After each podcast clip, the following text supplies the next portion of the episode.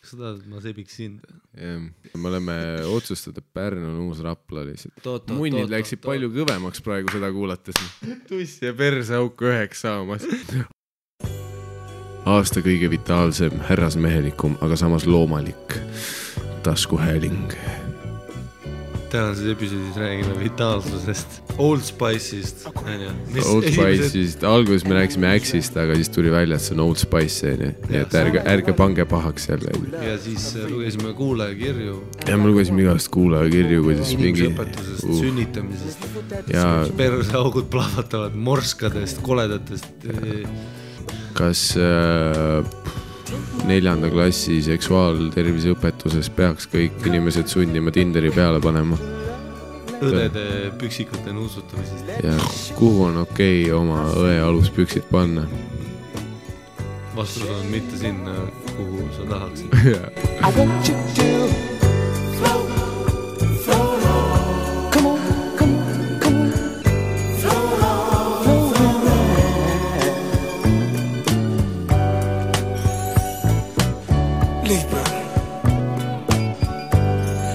name is Charles. Now I like a woman that's quiet. A woman who carries herself like Miss Universe.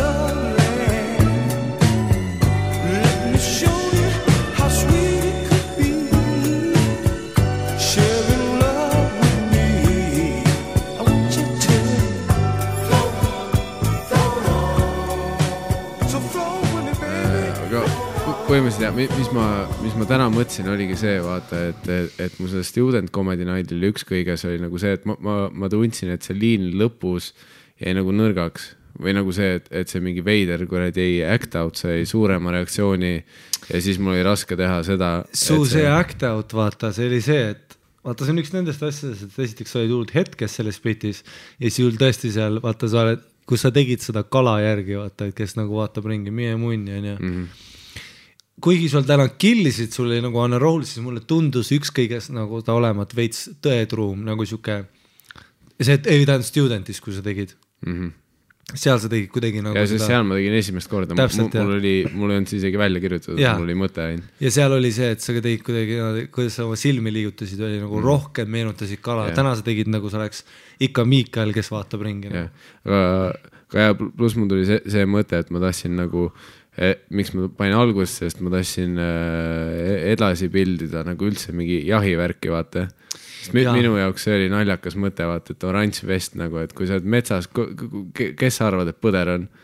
nagu kui sa, näed mingi kamokilekaga tüüpi tek, Texas pükstes ja sa saad ta maha ja siis ütled, ma arvasin, et põder või? nagu ei, see on, okei okay,, noh, ma ei taha rikkuda su bitti, aga sa saad ise ka aru. ei, ma, ma saan aru, vaata, lihtsalt aga selleks, et sa liini näeks, tuleliini. jaa, aga mulle meeldib Jaa, see liialdus, vaata, et kui ma olen sinise Nike'i pusaga, et see oli hea, et mingi, mingi tüüp on mingi pämm-pämm. ei, puts, ma olen põderanud Jaa. sinise Nike'i pusaga. see oleks naljakas jah, et sa, et sa teedki, et tüübid just tulevad kokku, vaata see hetk, kus nad auto juures veel laevad relvi ja värki, vaata sa tuled autost välja, dressидesse vend kohe laseb su maha. ja kõrvalauto, kõrvalauto juures mingi pusaga veel mingi, aa võtsin, ma põder on. mingi, kui, kui, kui see oli vutsis kokku see nägi. sattumus, et ta oli see vend, kes sulle kõige vähem meeldis. aga noh, pluss jaa, ma mõtlesin lihtsalt mängida selle järjekorraga praegu. ja, ja no see on hea, vaata, see näitab, et sa oled nagu aware, mis toimub, on ju.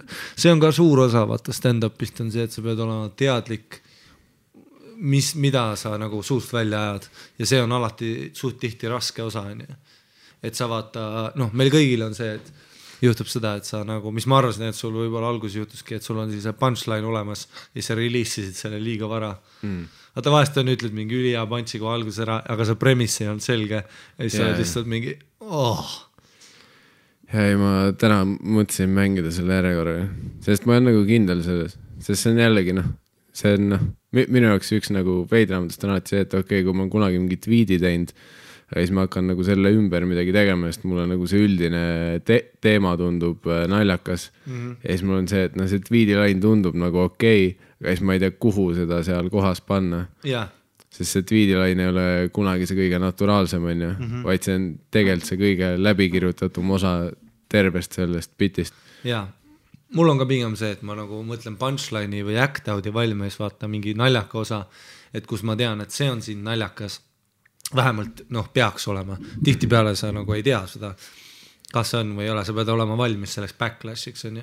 sest kui sa alustad, siis sul on ikka see, et davai, siin tuleb aplaus siin tuleb mingi räige naer onju ja siis sa ütled mm. selle, seda ei tule ja siis sul on see instapanik onju, mida vittu vist juhtus. aga kui sa oled natuke aega teinud, siis sa harjud ära sellega, et võib-olla sealt ei tule. aga mul on ka pigem jah see, et ma nagu ehitan siis mingisuguse mm. punch'i ümber, kuigi on palju tüüpe, kes nagu viskavad, ehitavad premissi Jah. ümber. jah, no plu- pluss üldse vaata alguses, alguses on nagu raske täiesti pihta saada, mis, mis järjekorras, mis asi tundub kõige naljakam, onju. jaa, noh, selleks sa peadki lihtsalt proovima erinevas järjekorras proovida, kuidas sul noh, lõpuks on ikka see, et kuidas enda peas sulle tundub, orgaaniline. et on, mis kohas on kõige parem mingi asi reliisida ja sealt edasi minna.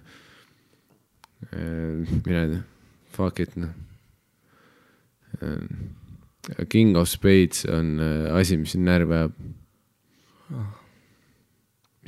mis, mis asi on King of Spades üldse? Nad on mingi toidusupplement. ja see on täpselt, King of Spades on üks nendest asjadest, et, et kui sa ei tea, mis, mis on siis. kui sa ei tea, mis asi see on, siis see on tõenäoliselt sellepärast, et äh. Facebook ja Google äh, veidikene juhatavad seda, mis reklaamid sinuni jõuavad, onju. no vaatame, mis need toimeained, ei need, vaata neid igasuguseid. nojah, see avapilt juba. pluss ma, ma eeldan, et kui sa igapäevaselt guugeldad ja otsid mingi koolutamistange ja kuradi tampoone, siis äh, King of Spades ei satu sinu Facebooki soovitatud reklaamidesse, onju. aga kui sa käid mingi toidulisandeid surfamas, siis Facebook on nagu see, et tere, sa oled raudselt sihtgrupp, kellele me üritame seda King of Spades'i maha määrida. hästi palju on ja, et Kingos, okei okay., on mingi, kõik meestele supplementid on alati seoses mingisuguse boksi või siis põhiasi on see, et no siin on reklaam ka, et et äh, sinu äh, uus võimas liitlane on loodud just eesmärgiga aidata sul realiseerida kogu oma naturaalset potentsiaali läbi kolme alustala. jõu ja vaimsuse, vaimse suutlu- ah,, jõu ja võimsuse, sorry, mida, okei okay., vaimse suutlikkuse ning meheliku vitaalsuse. kaks asja, millele hullult surutakse Ei no, kas sul on jaa. lõdvariist või sul on nagu kui, kui sinu mingis reklaamis on sees mehelik vitaalsus, siis ma juba kahtlen selles. See, see kõlab sõnapaar, mis on natuke liiga mingi platseebo ja üldise mingi sellise huina-muina teema peal, vaata, mis on noh, kõik need kuradi, sellega sa tunned ennast nagu tõeline mees. vaatame koos, ei no selles mõttes, et noh, nuutroopikud üldiselt on väga üldse nagu lahtine, noh, kõige kuulsam on siis see On It on ju, mis, mille on Joe Rogan põhimõtteliselt kuulsaks teinud läbi oma podcast'i, kus on see Alpha Brain ja kõik see on ju, et et see on noh, ja siis King of Spades on siis Eesti vastasele, igal riigil on oma mingisugused need äh, asjad, mis siis okei okay,, noh nii, siin on res, alati on mingid täiesti tule, ma ei saa aru sellest, et ma olen nuutroopikutest lugenud nii palju ja iga nuutroopikul on ikka mingi uus toimeaine. nii, resveratrool, teeasparaat, lambaläätse ekstrakt, viinamarja seemne ekstrakt, ingveri ekstrakt ja tsink. Hmm. aga mis koguses seal tsinki on üldse ja, ja mis milligrammid on ju, neljakümneselt on vist aktiivne. keegi, keegi ei räägi täpselt nagu, mis, mis kogus on. selles suhtes sa võid igast asju mainida, aga mitu protsenti sellest kuradi pakendist moodustab mingi ühes karbis on kakskümmend kaks päevast annust. neli tükki päevas peaks võtma siis. no see on juba rets noh, sul ei ole isegi kuu noh. Tee vähemalt selline asi, mis on nagu, kui ma ostan ühe korra, siis on mingi kuu aja pauk noh. sulle meeldib reklaam, bitch. King of Spades on loodud toetama väga erilist härrasmehelikku elustiili. oled sina üks meist? aga siis selle King of Spades kogu point on see, et esiteks no Härra see, see on veits selline Jesper Parve nurk, et mida mehed tahavad ja kes on mees ja mingi see. Ma olen mees onju. ma olen härrasmees. ja, ja no ja, ja see on täpselt see mingi keskjoon seal vaata, et kus sa oled veits eh, metsamees, jah, jah, metsamees, aga samas sa oled ka härrasmees, jah, jah. vaata nagu point on seda müüa sellist asja, et ja sul on ülikond seljas, aga samas sa oled ka metslane no see on nagu naistele müüakse, et kas sa tahad olla printsess või mingisugune asi. noh, tüdrukutele siis Jaa, müüakse printsess, naistele müüakse siis seda seks ja linn, et kas sa oled iseseisev naine. Jaa. ja see on nagu hull see, et mingi härrasmehe värk, vaata, okei okay,, ja siis- siin on see jutt ka, et maailmas, mis ei vaja enam mehisust, on siiski käputäis mehi, kes valivad vabatahtlikud väljakutsed mugavuse ja kalkuleeritud riski kindlustunde üle Nad tunnevad sisemist tungi kombata ja nihutada enda piire, olla liider ja võtta vastutus, julgeda vääramatult käia enda valitud teel ja olla suuremeelne oma võitudes ning väärikas kaotustes. kas see on mingi Conor McGregori kuradi Jaa. bio või?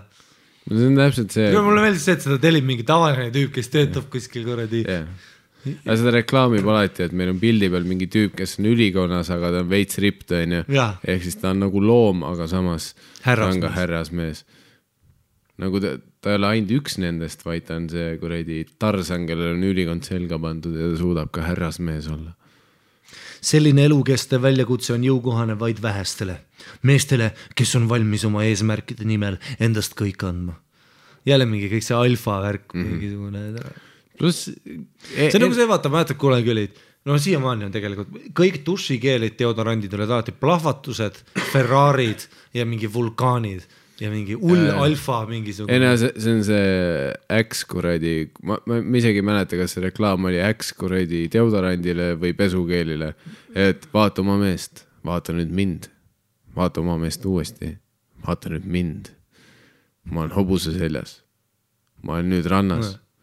ja siis mingi tüüp on ka, mine munni, tere, ma olen ka, ja pole midagi bitch ass imat asja ilmselt, kui sa näeksid mingit teist meest reklaamis hobuse otsas yeah., siis sa ostad selle toote poes mõeldes sellele tüübile. ja mi, mi, mis sa arvad, et sa oled mingi chubby Mac fat fuck ja siis sa paned nüüd kuradi X-i kaenla alla ja siis kõik naised on mingi mine munni, mis mees see on, noh. sa lõhnad gaasi ja kuradi. kas sa oled X-i nuusutanud? ja siis nimed olid alati ka mingi Volcano edition või siis oli Formula, ma mäletan, üks oli, oli alati, oli see, põhiasi oli alati, mis värk oli vormelite ja ra, nende rase-, žilettidega, alati oli mingi vormeli värk, nagu vormel sõidab su mingi Jaa. lõua, mis on tegelikult, ma, ma saan aru, kui sa räägiks mingist pardlist on ju, kus meil on mootor sees, siis me võiks visata mingi õhkõrna niidi, et me räägime mootoritest, on ju. mis on ka veits sihuke, et kas, kas sa müüd seda taunidele, kes on teeb töö türa, ma sõidan vormelimootoriga oma näost üle. ja siis oli, vaata, mäletad, oli Mach kolm on ju, oligi mm -hmm. ja siis oligi, mäletan, oli Mach kolm Formula One edition, see oli see, kus siis see kael liigutas ja vibreeris mingi mm. -hmm. ei no mingi hetk oli vapsee ju mingi kuradi, enamus mingi meeste hügieenitooted oli mingi Ferrari'ga seotud ju. mis on nagu ku,, kuidas see üldse see, ku, kuidas su deodorant seostub Ferrari vormelautoga ja Schumacheriga. Jah. Nagu- ja siis oli, näidati alati mingi, põhiasi oli, näidati kitlis tüüpi, kes näitab graafiku poole ja siis, ja siis mingid molekulid, mis vaata kuidagi tulevad võitlema su keha, alati oli mingi, sellel on äh, kakskümmend neli seitse active defense unit aktiviseeritud. Ja, ku- kus sa iga aastaga pidid mingi ühe sõna juurde panema ja tu, tunde juurde panema. See on kuradi seitsekümmend kaks tundi kuradi active performance kaitse, see on mingi, tule ma kannan kolm päeva ühte deodoranti või mida sa ajad nagu. see on sada kaheksakümmend kaheksa päeva. Active, siis põhjas oli active molekulid, mis aktiviseeruvad, kui puutuvad kokku higiga. ma, ma kindlalt usun seda, et ma panin kuradi sügise alguses deodorandi alla ja nüüd ma olen kevadeni selle ühe laksuga või? ma ei käi pesemas vahepeal või? Ja maailmas on nälg, aga sa mõtled välja molekulid, mis aktiveeruvad minu higinäärmete peale. aga samas see, see Äksi tüüp on ju, see Clem, kellel oli rätik ümber ja siis ta oli hobuse peal ja kõik need asjad mm. -hmm. see oli äh,, ma just, ma kunagi kuskilt lugesin, et see oli mingi üldiselt reklaamitööstuses oli mingi väga suur hüpe, et see muutis enamus mingite reklaamitootjate mõttemaailma sellest, millised reklaamid võiks üldse olla ja ku kuidas inimestele tooteid pähe määrida sest äh, kõik mingi noh, Äksi tooted üldiselt kõik need bodyspray'd ja asjad olid äh, suht nagu langemas juba selle joone peal, et palju neid ostetakse ja kasutatakse. aga see hetk, kui see kampaania välja tuli, see, kus see tüüp oligi siis noh, et vaata oma meest, vaata nüüd mind, vaata oma meest, vaata mind, ma olen hobuse peal, kõik see teema oli äh, tolle reklaamiga konkreetselt äh, Äksi mingi müüginumbrid tõusid nagu tohutult. nagu et Äks oli juba kuradi pankroti äärel põhimõttes ja, ja, ja see reklaamifirma, kes neile selle reklaami tegi, need, tule nad tegid sellist bänki lihtsalt, sest nagu nad suutsid Äksi tuua tagasi relevantseks äh, kehahügieeni tooteks. aga see on jah see, et nad üritavad siis nagu, no see on pigem see, et tehakse huumoriga onju. Mhm. nojah, pluss pluss seal oli ka see nurk, on ju, et enne seda Äksi reklaami äh, olid, enamus reklaamid olid pigem tõsised või see, et sa üritasid võimalikult väikse aja jooksul lihtsalt laduda mingit sita informatsiooni peale, et osta seda, see on blablabla bla,. jah, aga, aga mi- mida see Äksi reklaam tegigi, oli see, et, et kuna ta oli humoorika nurga alt tehtud, siis ta veits hoidis vaatajaid, noh, päriselt vaatamas seda. pluss Äksi reklaam oli see, mida äh, mingi reklaaminduses üks mingi esimesi põhimõtteliselt selles valdkonnas, mis nagu läks a la Youtube'is ka viraalseks. ehk mis juhtus, oli see, et sa ei pidanud maksmagi oma reklaami eest, vaid inimesed hakkasid ise sinu reklaami jagama, sest see oli hea klipp. nagu inimeste jaoks oli see naljakas ja nad saatsid seda edasi. mis on noh, tegelikult kui sa mõtled reklaami mingi business'i peale, see, see on tohutu asi ju nojaa, aga see ongi vist kõige tähtsam asi praegu, ma arvan. no pr- praeguseks jaa, noh, sest peale seda hakkas ju see ka tulema, kus tehti üldse mingi, tehti mingi viral klipp, mis hiljem tuli välja, et on reklaam. jah, see oli mingi tootereklaam ja siis kõik, mine munni. Jah. siis vahepeal olid mingid ägedad reklaamid, kus on mingi action stseen ja. minu Eesti lemmikreklaam on endiselt see, kus äh, Prismal oli vist see äh, kus äh, see reklaam oli vist, mis bussipeatusse siis pandi ja see üldiselt Prisma värvides oli see valgega oli suur tekst peal, et mine äh, B ja siis olid tärnid jälle raamatud. ja siis I. ehk siis te tekkis see mu- mulje nagu, et reklaam ütleks mine putsi, onju. Või mine, noh, aga, siis nad ütlesid, aa ei, see on mine poodi, aga me panime tärnid vahele. ehk siis kui, kui sa paned tärnid vahele, ma arvan, et see on mine putsi, onju. jah, aga siis noh, neil oli pärast öelda, ei mine poodi, tärnid olid vahel ja nad said vaat- ja see on jälle asi, mis müüb ennast ise, et sa pe-, ilma, et sa peaks reklaampinda ostma, sest see jõuab kohe lehte, et ah, inimesed on solvunud, on ju, bla-bla-bla-bla. ja see, see on juba suurem reklaam kui see, mis sa saaksid, kui sa ostaksid telekas, on ju, endale reklaampinda. siis kõik olid, Prisma reklaam, aga üldiselt, mis läbi kõlab, on ikkagi see, et inimesed ütlevad Prisma sul on uudistes Prisma ta-ta-ta tegi reklaami, mine putsi. mis inimesel meelde jääb? Prisma. kuhu ma täna ostma lähen? Prisma. nojaa, aga terve see reklaami nagu tööstus siis nagu mängib sellega, et inimesed on debiilikud, kes ei tea, mida nad teevad, vaid alateadvuses mingi. see reklaamitööstus ei ole kunagi suunitletud ju intelligentsele inimesele. nojah, no üldisele massile nagu Jah. ei nojaa, aga üldse see nagu On- see product placement ka vaata, kui tehti mm -hmm. igast kunagi teste, et kui filmis oli Coca-Cola purk vahepeal, kas sul pärast oli Coca-Cola isu ja värki. minu arust see on alati nagu olnud ikkagi suht pseudo peale väljas ka yeah., ei no veits muidugi, aga kas see äkk siis ongi, et okei okay,, ta oli viraalne klipp, aga kas siis reaalselt keegi on kodus, kes on see, et jaa, sest Äksi müüginumbrid suurenesid. ma ei tea, kuidas see töötab, no ma ei tea, kuidas see Jah. nagu, ma ei saa sellest aru. No see, see, seal on mingi kuradi sheeple mingi noh, lamba mentaliteedi, massi mentaliteedi loogika. et lihtsalt, kui, kui mingi nimi kuskil piisavalt kohtub, kajastub, siis sa, mingi tüüp läheb poodi ja ta on nagu see, et millist ma valin, aga siis sul nagu kuskil alateadvuses on see, et mis nime ma kõige rohkem viimasel ajal kuulnud olen, X. tere, must on X-i deodorandis äkki või? Nojah, kuna see tundub legitiimne, see on umbes nagu see, kui tehakse seda, et on üks toode, mis on veits kallim teisest, siis inimestel tekib see automaatne võrdlus, et see peab parem olema. ja no see, see on täpselt, vaat sa küsid, et mis nad eeldavad, et inimesed on retakad, siis muidugi. see, miks oli see põhjus, miks filmides pidi hakkama ütlema telefoninumbrit asemel mingit stampnumbrit. sest kui sa ütlesid mingi päris telefoninumbri moodi kõlava asja, mis juhtus, inimesed hakkasid helistama sellele numbrile, arvates, et see on Batman'i telefoninumber, onju. yeah. sest inimesed on retakad. no tegelikult mi- mitte sellepärast, et see on Batman'i, vaid sellepärast, et nad tahavad ikka pranget teha, onju.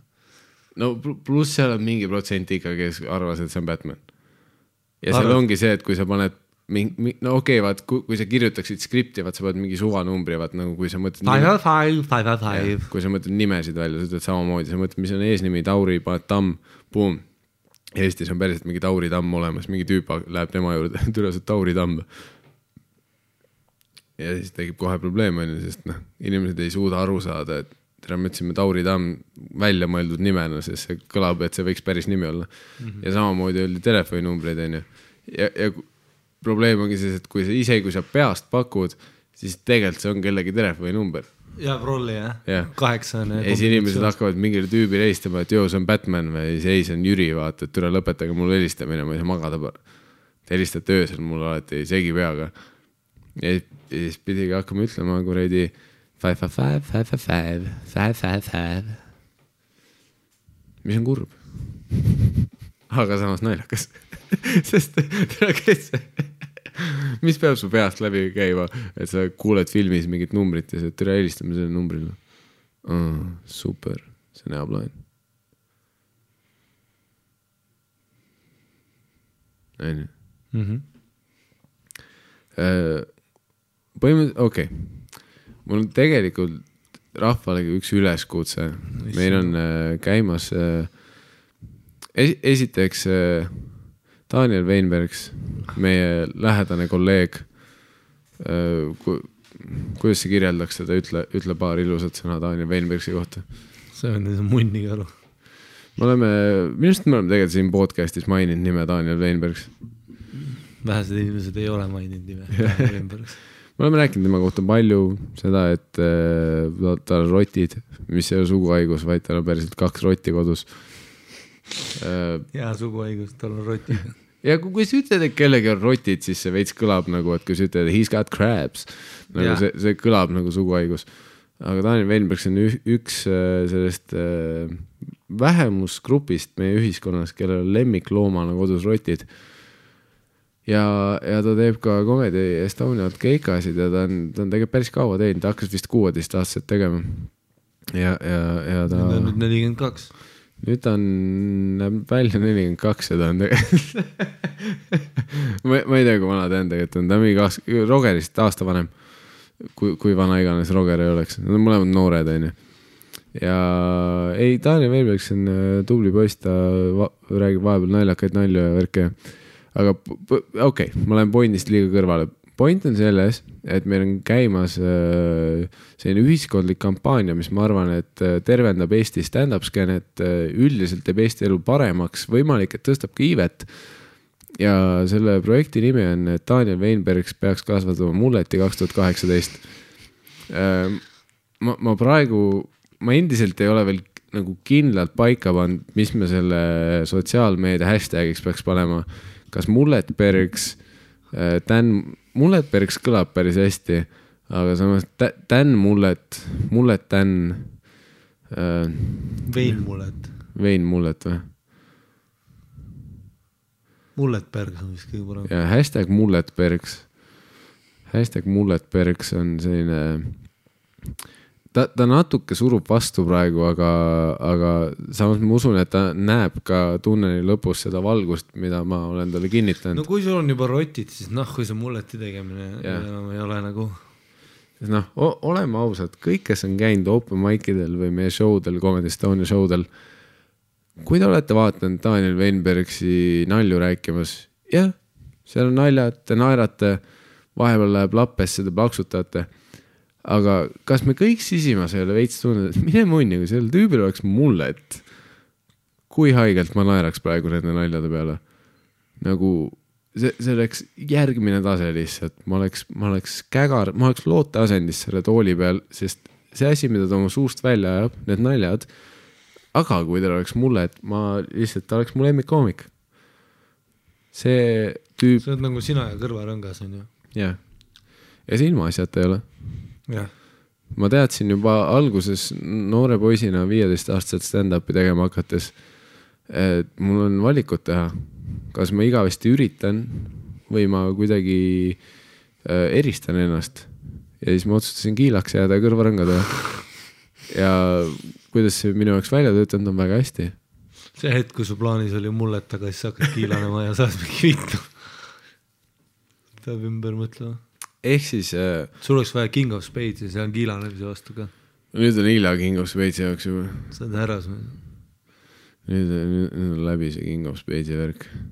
aga põhimõtteliselt jah, mis ma, ma, ma tahan kõiki lahkeid äh, Eestimaa inimesi ja tussisööjate kuulajaid, pange Instagrami, Facebooki, Twitterisse, kui te teete mingi posti, pange sinna hashtag mulletbergs lõppu ja võimalik, et kirjutage ette ka lihtsalt mingeid häid soove, et äh, sa suudad seda, Daniel näiteks, nõrga teega, Daniel, nagu Karate Kidi see kurjam. Danielson, kusjuures Weinbergs natuke meenutab seda äh,, mis on Ma-, Mach-, Macchio, Ralf Macchio, Ralph Macchio jah. jah. nii et Daniel San, sa suudad seda hashtag mulletbergs. põhimõtteliselt jah, Daniel Weinbergsil on mullet kaks tuhat kaheksateist. Üheskoos me suudame seda ja see teeb Eesti paremaks kohaks. kas teil ei pidanud töökoht olema ma ei näe, kuidas see takistab.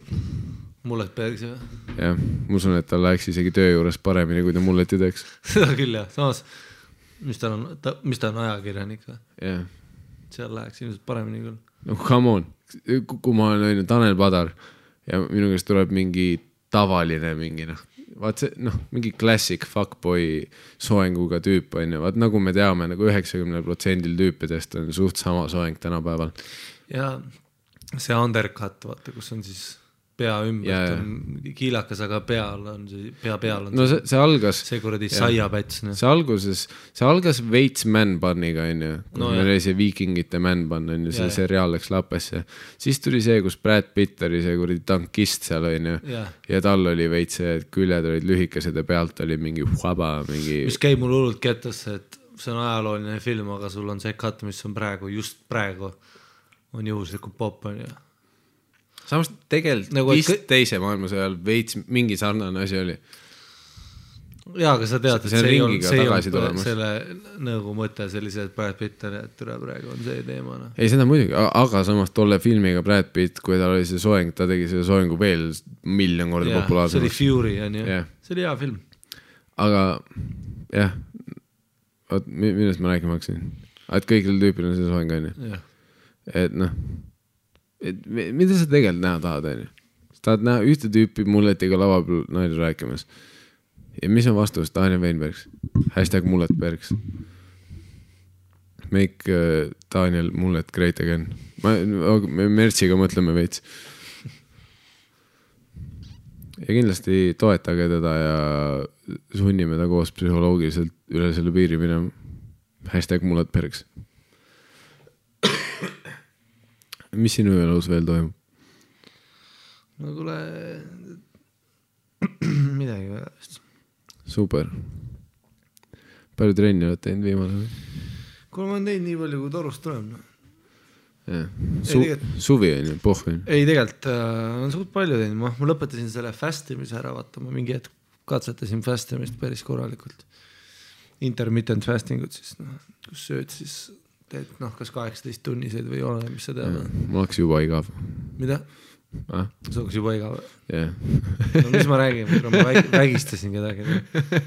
ma lootsin et su elus toimub midagi ikka. kuradi, ma olen üritanud vähem süüa, mida iganes. ja ei, ma olen lihtsalt väst täna, sest ma olen veits low energy võib-olla siin podcast'is mm.. sa oled jah, viimasel ajal sul need Duracelli patareid hakkavad tühjaks saama veits. ei noh, palju asju on vaja teha. pluss äh,, aa, mu Amsterdami keika jäi ära jäi ära? ja sest et äh, selle äh, peatüüp, kes siis oli nagu seotud noh, vaata tihtipeale festivalitel on see, et sa paljud minusugused tüübid saavad võimaluse onju, aga kohale tuuakse ikka nimega, vaata umbes nagu Luige Nokol oli siis noh, mingid Peeter Ojad, Genkad vennad onju, kes võib-olla mm. ei tee kõige parema koomikushow, aga nad on kõige suuremad nimed ja siis yeah. nagu no iga, iga asi maailm, no Axil või sellel Old Spice'il oli Terry Crews onju, noh igal, igal reklaami asjal. tere, sorry, ma segan vahele, aga me Jah. terve aeg rääkisime Axist, aga tegelikult see oli Old Spice onju. kas sa mõtled, et Terry Crews ütles see, et vaata oma meest, vaata mind või? ei, aga see, vaat okei okay,, Old Spice'il on esiteks need Terry Crews'i reklaamid, aga neil oli see teine must mees oli ka, vaata, kes oli hobuse seljas. mida vittu sa ajad, Old Spice'il või? jaa, aa, sa räägid siis Old Spice'ist hoopis või? jaa, ma Old Spice on alati popp olnud ju. ma mõtlesin ka. Ei, tal oli vahepeal langus. jaa, okei. Mi-, tere, ma lootsin, et sa parandad mind, nii et tere, Anna. ei, ei, ma jah. terve aeg veel peas mõtlesin, et kas sa mõtled seda Old Spice'i. jaa, me mõtlesime Old Sp-, mina mõtlesin Old Spice'i, ja, ja. aga mõtlesin Axe Nemad olid. tõesti kunagi väga suur ja siis käisid alla ja siis tegid ja see, research'i. neil oligi väike spike ja siis nad tegid äh, selle kuradi, nad kukkusid korraks alla ja siis nad tegid selle uue reklaami, okei okay,, see oli Old Spice, noh puts. terve podcast on putsi. ja alustame otsast räägid uuesti sama loo. aga, aga, aga jätka. siis äh, nendel oli ka mingisugune suht suur Hollandi koomik, kelle maja läks põlema. põles maha, täiesti maha, niimoodi, et vist keegi on seal, jäi majja sisse perekonnast, noh, põles surnuks, värki-särki onju, see oli Hollandi uudistes igal pool. ja siis äh, jah, siis mu mänedžer Lewis sai nagu meili, et kuule, et see ikka jääb ära vaata, aga piletid on veel olemas nagu. et ma võib-olla lähen niisama Amsterdami siis. aga siis sul tegelikult ei tasu nii pikaks ajaks minna vist või? jah, kaks nädalat jah, sest see on nii ja see, kallis. see, sul saab raha otsa lihtsalt. ja, ja see on nii see kallis. läheb kulukamaks kui nagu, Kanada ots noh.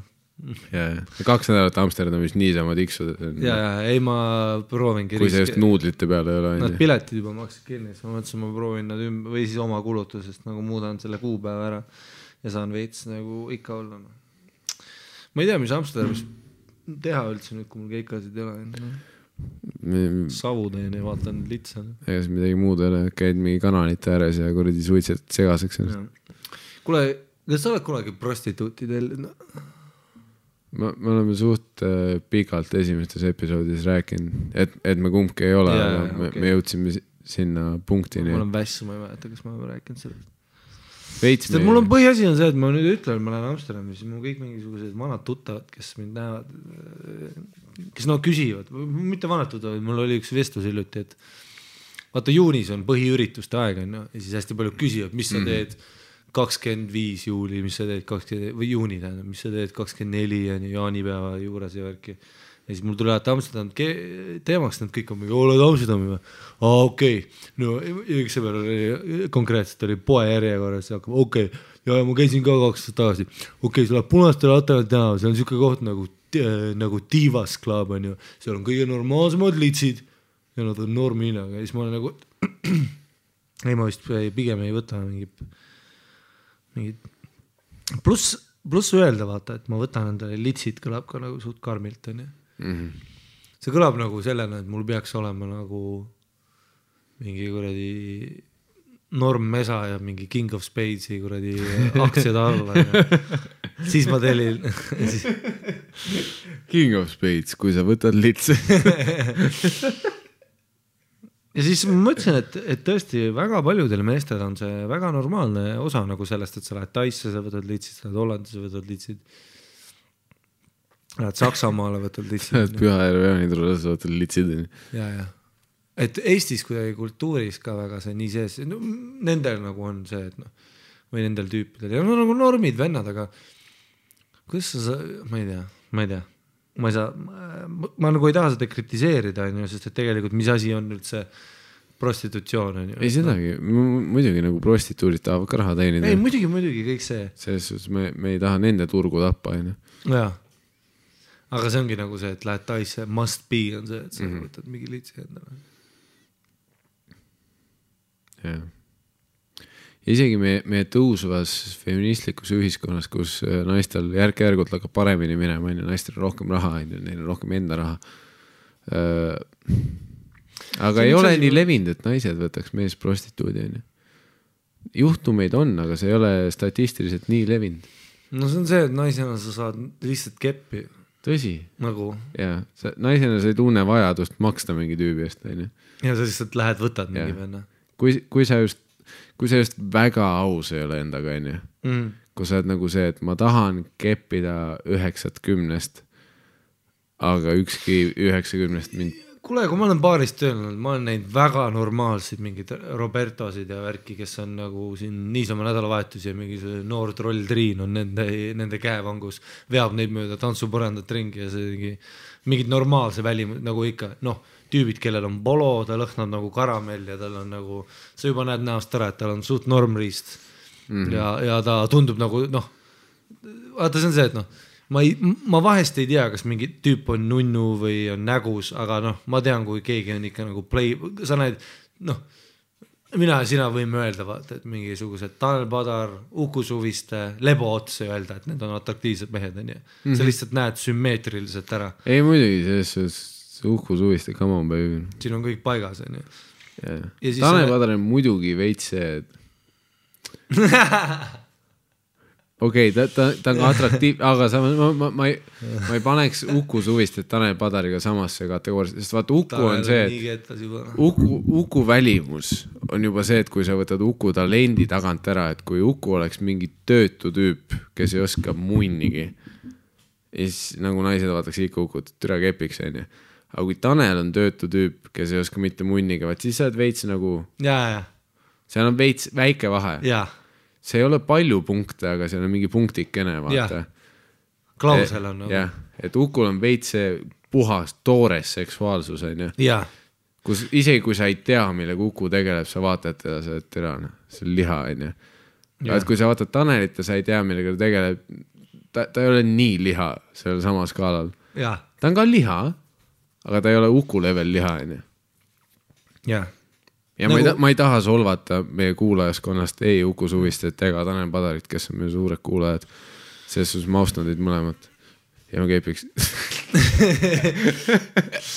Tanel on vaata niisugune nagu Opel Insignia, vaata, see on Opeli luksmudel ja väga konkureeriv nagu, nagu auto nagu sort, mis sort või, või nagu et, et, et ta on väga hea auto, kui sa statistikat hakkad lugema ja numbreid vaatama ja tead ajaloost veits, et okei okay,, et noh, omanikud vahetusid siin firmal, nüüd on heal järel, nende ehituskvaliteet on tõusnud, tead mis, tegelikult on veits parem kui see mesa, aga mesa on mesa, onju. mesal sa ei hakka isegi vaatama, mis kuradi, sa tead, et Mercedesel on juba kultuurajalugu, onju. sa ei vaata sinna kapoti alla nii palju, et oota, mis siin ikka on, oota päriselt on kahekümne neljas, sa tead, et mesal on norm kõik, onju. Mhm. igatahes, mis ma rääkisin? äh, Uku ja Taneli keppimisest. enne seda mul oli mingi mul läks meelest ära. mis ma rääkisin? aa, et kui sa klubis, et ma näen neid ikka nagu neid väga nagu noh, sa näed ära, et nagu naine, lihtsalt, et naine ei ole samas liigas üldse, mis see tüüp on. aga see näitabki nagu mehed peavad, see mees pidi ikka sebima terve see õhtu mingeid naisi, kuni ta siis nagu isegi seda kuradi paksu triinu ta peab sebima, et talt kätte saada, onju. kuigi ta on ülinägus mees, isegi tema peab talle paar ringi joogi välja tegema, sest et noh, tegelikult see väga seksistlik on ju, kui sa mõtled selle peale, et kui sa tahad meesprostituut olla, kuradi, sa pead ikka, tere, mis mees sa pead olema noh. kuradi kümme kümnest olema, kui sa Jaa. tahad meesprostituut olla. Samas, kui sa, kui sa tahad naissoost prostituut olla, igaüks nagu pohhu, milline see sa välja näeb. kolme silmaga kuradi kaelavähiga ja sa võid ikka naisprostituut olla, onju. Mingi Weinbergs ikka talle, kui tal on sitt õhtu ja tal on kaksteist, kaksteist euri taskus ja sa ütled talle davai, anna kümme mulle, selle kahega saad veel kohvi Mm. hommikul. aga see on, see on, see on ainult siis, kui, see on no see Weinbergs, kellel mulletit ei ole, onju. Mhm. selles, kui me räägime mulletiga Weinbergsist, türa noh. maailm on tema auster, noh. jah, tema hamster või? seda ka. maailm on tema hamster. see mul- mulletiga Weinbergs, türa, seal numbrid ei loe enam, noh. sa võid vaadata, et see on kolmkümnest, aga pohhu, tal on mullet, noh. et nagu tõesti meeste grind ikka keppi saada never ends, vaata isegi kui sa oled mingi, no isegi Uku Suviste pidi võtma kitarri kätte, et kindel olla, et siit tuleb, onju. jaa. ta ei saanud ka niisama minna. Lihtsalt selle kuradi äh, spa sinna terrassi peale re,, reelingu peale lihtsalt oma modelli Uku asendis seista. On six-pack, tal ei oleks tegelikult nii väga vaja, aga ta ei taha jaa. aga tal on, ta tahab, et kõik asjad oleksid nagu Uku Suvist ei peaks vormis olema tegelikult. ja tal ei noh, ja tüdrukutega juhtub ülitihti seda, et kooli ajal on sellised suht normid tüdrukud, aga siis nende elustiil, noh, siidrid, värgid ja kuradi saiakesed. ja saiakesed ja norm ja lihtsalt laaberdamise elustiil ja mingid narkootikumid, värgid, teevad selle, kus järjest eskaleerub no mis iganes noh. kuradi, üks päev oli starter ja moosipall, teine päev oli fentanüül. ei, aga sa tead täpselt ju, come on, keskas mäletad küll neid pihve, kes olid täiesti kümme kümnest, aga nad, kuna nad olid nii atraktiivsed, siis nad sai, nad said hängida inimestega. ja Nende ne,, ne, neil ei tekkinud seda kohta, kus sa peaks nagu endale tekitama motivatsiooni endaga tegeleda, atraktiivne olla, sul Jaa. ei ole vaja karakterit sul ei ole vaja nagu noh, sul ei teki seda momenti, kus sa hakkad mõtlema, kuidas ma toitun, võib-olla peaks füüsiliselt trenni tegema, värki. et olla atraktiivsem onju, Jaa. mina, mina, mina, sina ilmselgelt pidime olema naljakamad onju Jaa. et saada. need pihvid, vaat, kel, kellel noh, mis iganes üheksandas klassis kuradi kukuvad mingid normaalse korviga tissid ära ja mingi perse onju ja näost ka täielik labidas välja onju. Siis oled korraga nagu päevaselt kõik tahavad nikkuda, vaata mingi Jah. kahekümne viie aastased tüübid bemmidega toovad sind kooli, viivad koju su aktsiad on nii kõrgel, ilma et sa oleksid õppinud Jah. üldse, aga mis keskkoolis juhtub, vaata, sa oled liiga harjunud hea eluga, onju, mis juhtub, sa ei viitsi väga tegeleda, mis sa peale kooli teed, hängid kogu aeg kuskil. keegi viib sind sööma kogu aeg, kinno, popkornid, Coca-Colad, söögivahetuni, mis sa teed, sööklas on sitt plohv, ma lähme tüdrukutega võtame kohvikust saiakesed ja mingi Jah. Red Bulli, käime päev-päev. hommikuti Hessis peale Veenust, pa-pa-pa, jaa, mis juhtub, sa oled kuradi kahekümne aastasega, sa oled fucking morsk, noh. jah. ei, aga siis ongi, pluss on ära joonud nägu lihtsalt. aga siis ongi, vaata see käre hääl tekib ja värki, aga siis ongi see, et sa lõpuks oled ja siis sa oled üheksandast saati tobi teinud, jaa aga sa oled ikkagist, sa oled mingi kakskümmend kaheksa ja sa oled ikka kaheksakümnest, onju. ma nii kaugele ei läheks. et sa oled ikka nagu suht norm. kaheksakümnest, no okei okay,, ütleme, ei, aga ütleme, kui sa alustasid kakskümmend kaheksa. kui sa alustasid kümnekümnest. no oleneb, kui kiirest langusest me räägime. Selles suhtes, kui sa üheksandas klassis alustad, siis sa võid vabalt keskkooli lõpuks juba täielik parm välja näha. tõsi, kui sul väga hästi läheb, onju. kui sul läheb liiga hästi, hakkab minema, kui sa oled see, et pohhui kool, pohhui kuradi, mul siin tüübid toovad autodega möllud jutud, tasuta söögid, joogid. jaa, aga see ongi kõige hullem, kui sa, kui sa oledki kolmkümmend kolm ja sa oled terve oma elu panustanud sellele, et nagu, et niikuinii tulevad asjad, onju. no kolmkümmend kolm on niigi hea, noh. samas isegi see paat saab kuradi täpselt, saab mingi normaalse Roberto ja on see I still got it onju. aga kui sa tüübina oled kakskümmend üheksa, sul hakkavad hambad välja kukkuma ja sul on putsis, siis sul on nagu that's Jaa. it noh. ei no muidugi selles suhtes, mida paljud suudavad selliselt teha, on ka see, et sa oledki noh, kuskil keska lõpus, vaat cash in'id juba.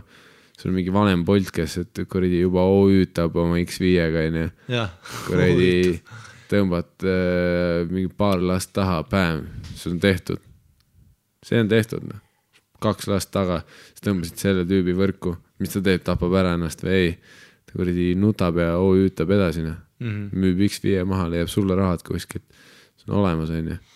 Sa Sa ei oska arvutada ega lugeda. sa, sul ei ole, kuna sa ei struggle inud kunagi, siis sul ei ole piisavalt karakterit, et ta kus ta noh, kui ta on sinuga nii kaua koos, et, et sinu nagu välimusaktsid hakkavad kuluma juba tema jaoks mm. -hmm. vaata, see ongi see, kui sa näed mingit Biffi, kes on mingi üliatraktiivne ja värk ja joob mingisuguseid šotte ja jäkusid, teeb hot shot'e pärast hessi, siis tahaks küll kandiku käest öelda, et kuule, need ainsad aktsiad, mis sul veel on, on need nagu needsamad siin, et tule, sa peaksid kuradi smuutisid jooma ja fast ima siin nagu nii rängalt no.. ja, ja vaat see, see, kui sa panustad ainult sellele, et noh, sa oled loll nagu lauajalg onju, aga sind tahetakse keppida, siis no türa hoia seda, et sind keppida tahetakse. ja iga hinna eest noh, ja nagu tööta selle nimel nii kaua kui võimalik, noh. jah.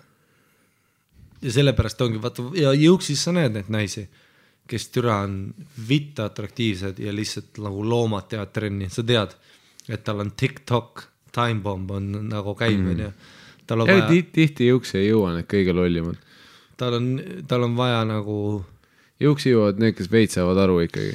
ei, ma olen näinud ikka mingeid truuling id- idioote ka seal täiesti suurte rindade ja mingi ma kujutan ette, kuidas sa lähed kuskil kuradi Viru MyFitis lähed mingi Biffi juurde mingi kuradi, ma, ma ei tea, mis veidra testiga, noh, mingi matemaatika kooli riigieksamiks kordamisküsimustega. Need, keda ma olen näinud, ütle seitse korda kaheksa, nad juba minestavad nagu selles mõttes, et on. ma olen näinud täielikke idioote, aga kes näevad ikka suht sitaks head välja, mingid roosad retuusid, hea lõhnaõli peal, meiki oskavad teha värki ja nad higistavad, sest nad teavad, et türa, valgusfoorid olid juba keeruline türa. et võtsi, teeme kükke, mitu seeriat, ära isegi ütle, ma ei saa sittagi aru niikuinii, mis asja. ma ei oska lugeda. kaksteist korda kümme, mine putsi, ma teen nii kaua, kuni ma olen väsi ja riist on suus. kuni ma kukun. jaa, super.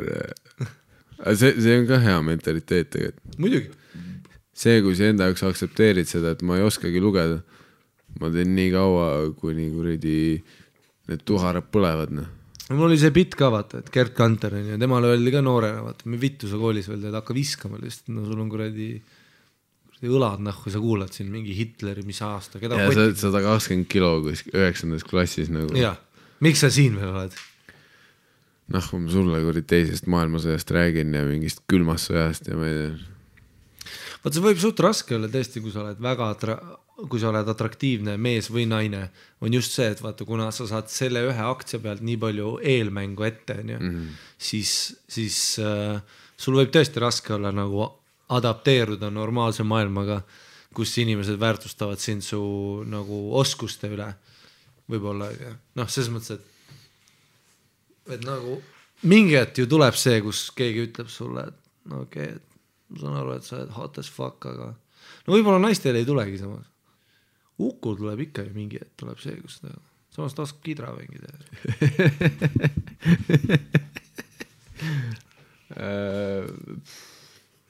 tere, ma ei tea, ei Nukul ma ei tea, äkki mingi.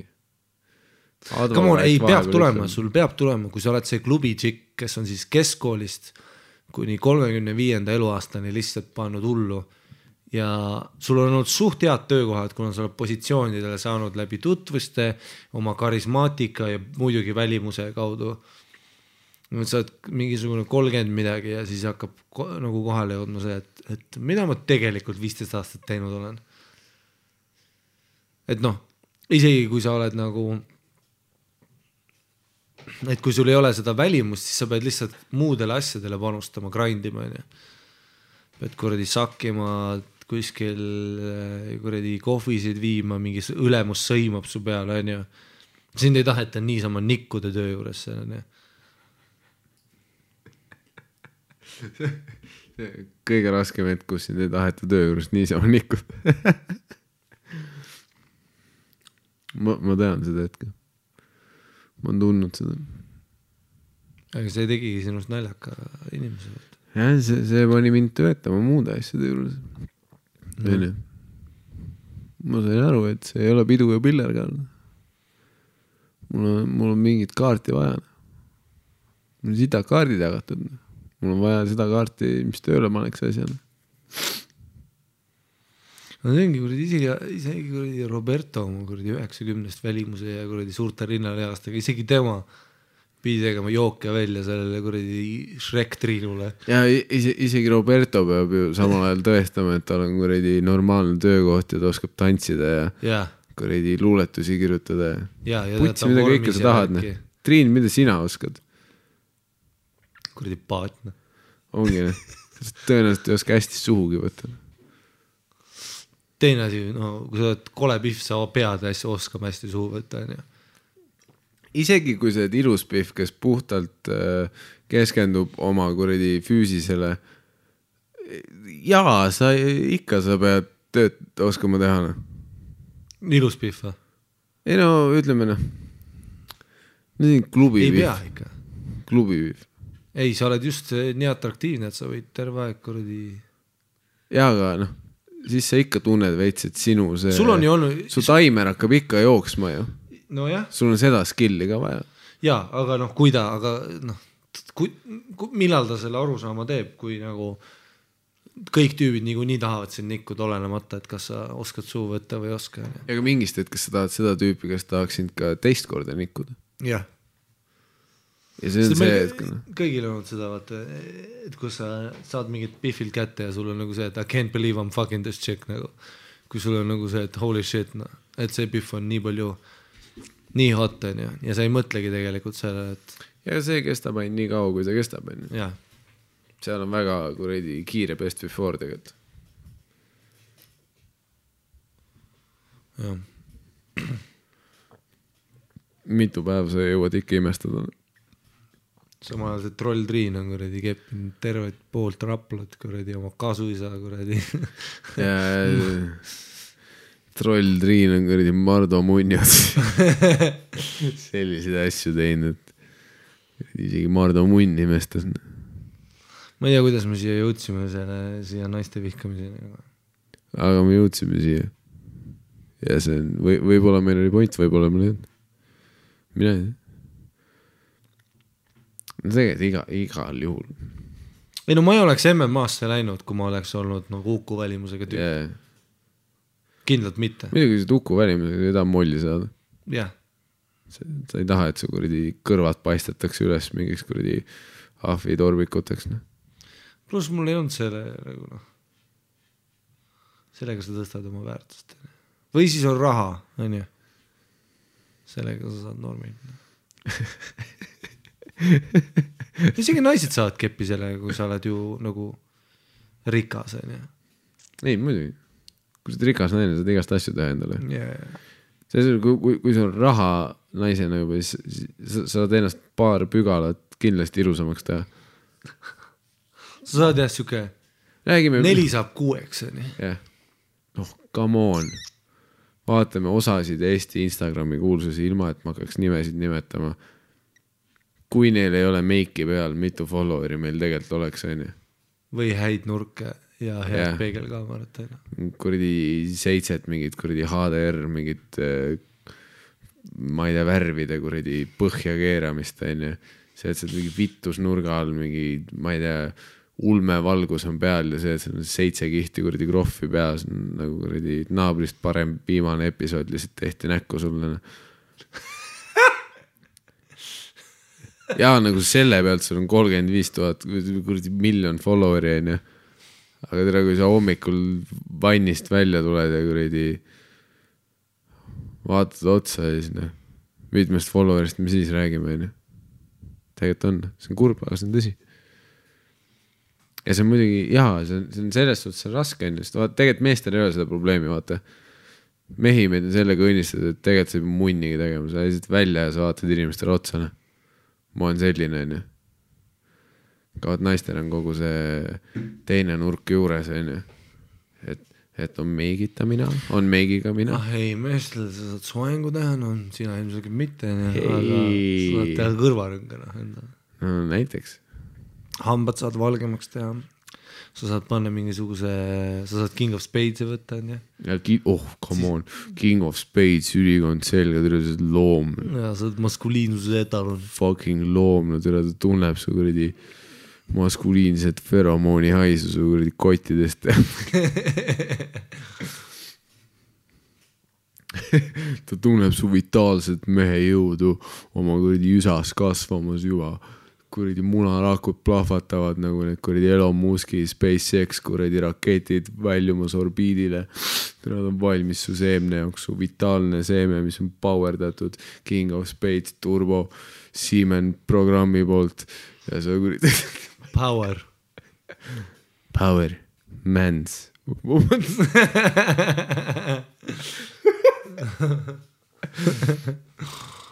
aga see, see, no te, tegelikult mehena sul, sul kulub tohutult palju vähem aega. välja arvatud, kui sa oled Uku onju. Ukul läheb ikka tõenäoliselt sa, sama palju kui kuradi paljal porgandil, noh, omal ajal, kui nad koos elasid, neil läks tõ- tõenäoliselt sama palju aega vannitoas onju. no ja Ukul on see tüüp, kes kannab hästi palju aksessuaare ka alati. ja, ja oh, sellest rääkimata, kui ta oma selle kuradi öökapi kummuti ette läheb peegli ette. millist kuradi rokirihma ma täna käe peale panen, puts, ma ei tea, no tere, pane, mis sa paned, noh. tere, ei, te kujuta ette, kui närvi see sind naisena ajaks, kui sul on konkreetselt tüüp kuradi föönitab ja kuradi vahatab oma juukseid mingi tund aega, sul sa oled nagu putsi, me jääme hiljaks juba selle ajaga, mis mul läheb valmis panemiseks onju, aga praegu sa hõivad tervet seda peeglipinda. aga sa puuderdad oma nägu praegu või? vittu, me läheme kinno. jah. millise kuradi selle randmerihmiku ma panen? ma ei tea, pane see. pane. kõik, nagu sa tavaliselt teed. Mine see kuradi Jah. full Jared Leto nagu sa iga õhtu lähed, noh. jah. see nagu sa kuradi samal ajal austad Jeesust, aga rock n roll onju. tule mäleta, mis koomikul nali see oli, kellelgi oli see nali, et, et Johnny Depp wakes up and goes to the wardrobe and just looks at it and goes I shall take them all.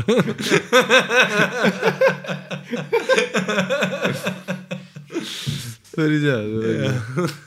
ja siis kannad terve oma rii-, garderoobi, kannad lihtsalt noh Jah. mütsid, päikseprillid, türa, need kuradi kaelas ripuvad, need lenduriprillid, sest ta on. käepael, kaks käekella, uur ta on see that type of guy, kellel on ühe reketikaabu otsas teine reketikaabu onju. ja see tüüp, kellel on, on vöö, mis käib veel nagu pandlatesse yeah. Jah. või selle ja siis on vöö, mis ripub niisama. ah, oh, rippuv vöö peab sul kindlalt olema. ja see, see, mis on diagonaalis veits üle su munni ja ühe puusa Jaa. peal nagu lohiseb. see peab kindlalt olema. jah. see hetk, kui mehel on aksessuaarid, on tõesti nagu, no kui tal on mitu neid, jaa, kui sul on reaalselt see valik, et millise selle kotkapüüdja käe, käeasja ma täna panen. Ma kujutan ette juba, et ma läheks, kui ma oleks naine, ma läheks tilti, mul on nagu see, et mine putsi, nagu ma kuradi varin endale kaelakeed kolme kaelakee vahelt. sa praegu küsid, millist oma kümnest kuradi r- randme sadama su kuradi rihmast panna endale. ja siis ta ütleb sulle, aga võrdõiguslikkus, miks äh, sina võid, aga mina näe.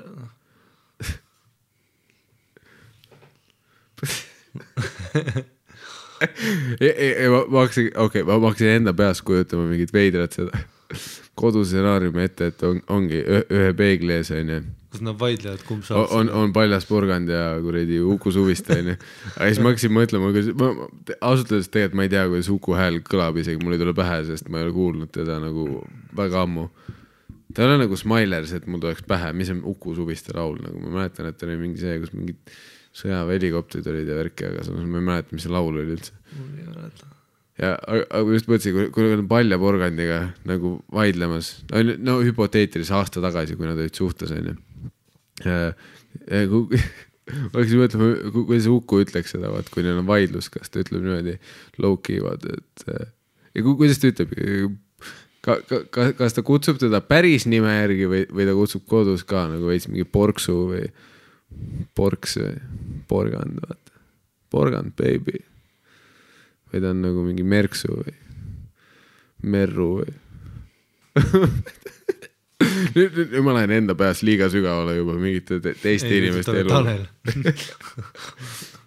et Uku kohta sa ei saa väga palju hüüdnimesid mõelda, vaata. oh-oh, see on lihtsalt Uku. ei, siis kui Uku situb ennast täis, ütleb Uku tegi oh-oh. aga samas, kas, kas sa arvad, et Uku on voodis ka veits selline nagu kümme kümnest naised, vaata. et ta veits lamab seal ja lihtsalt ootab, et sa teed talle asju. ja v- see on täiesti võimalik, et tal on täpselt samamoodi, et need triinud ratsutavad ta otsas ja panevad hullu, onju. ja ta peab lihtsalt, paneb käed kuklasse ja timmistab mingit koronitat, mingit valgusheiki pärast peale, onju. ja teeb mingi Snapi story sid selle esikaameraga onju. jah. see võib ka raske olla. kasearu taga, paneb pihku. kaseäär taga paneb pihku ja mängib trummi mingi, ma ei tea, jalgadega mängib trummi. tal on need pongod. trummi basskick'id ainult nendega kuradi jah. rõistab minna kahe pedaaliga lihtsalt mingi segast metalit. või siis Uku on selline onju, mingi Vihv ratsutab ta seljas ja siis Uku ja Kasaru hoiavad käest kinni, sest Kasaru istub kõrval. aga mitte nagu käest kinni nagu paar hoiaks, vaid nagu kaks meest, vaata nagu Schwarzenegger, kui ta oma seda sõpra nägi, kus nad ja, ja, ja, ja mõlemal on need kotkapüüd ja mingid kuradi randmerihmad ka. ja, ja siis viskavad käppa. nagu kaks tüüpi, kes hoiaksid üksteist kaljust kinni, vaata. randmest hoiavad kinni.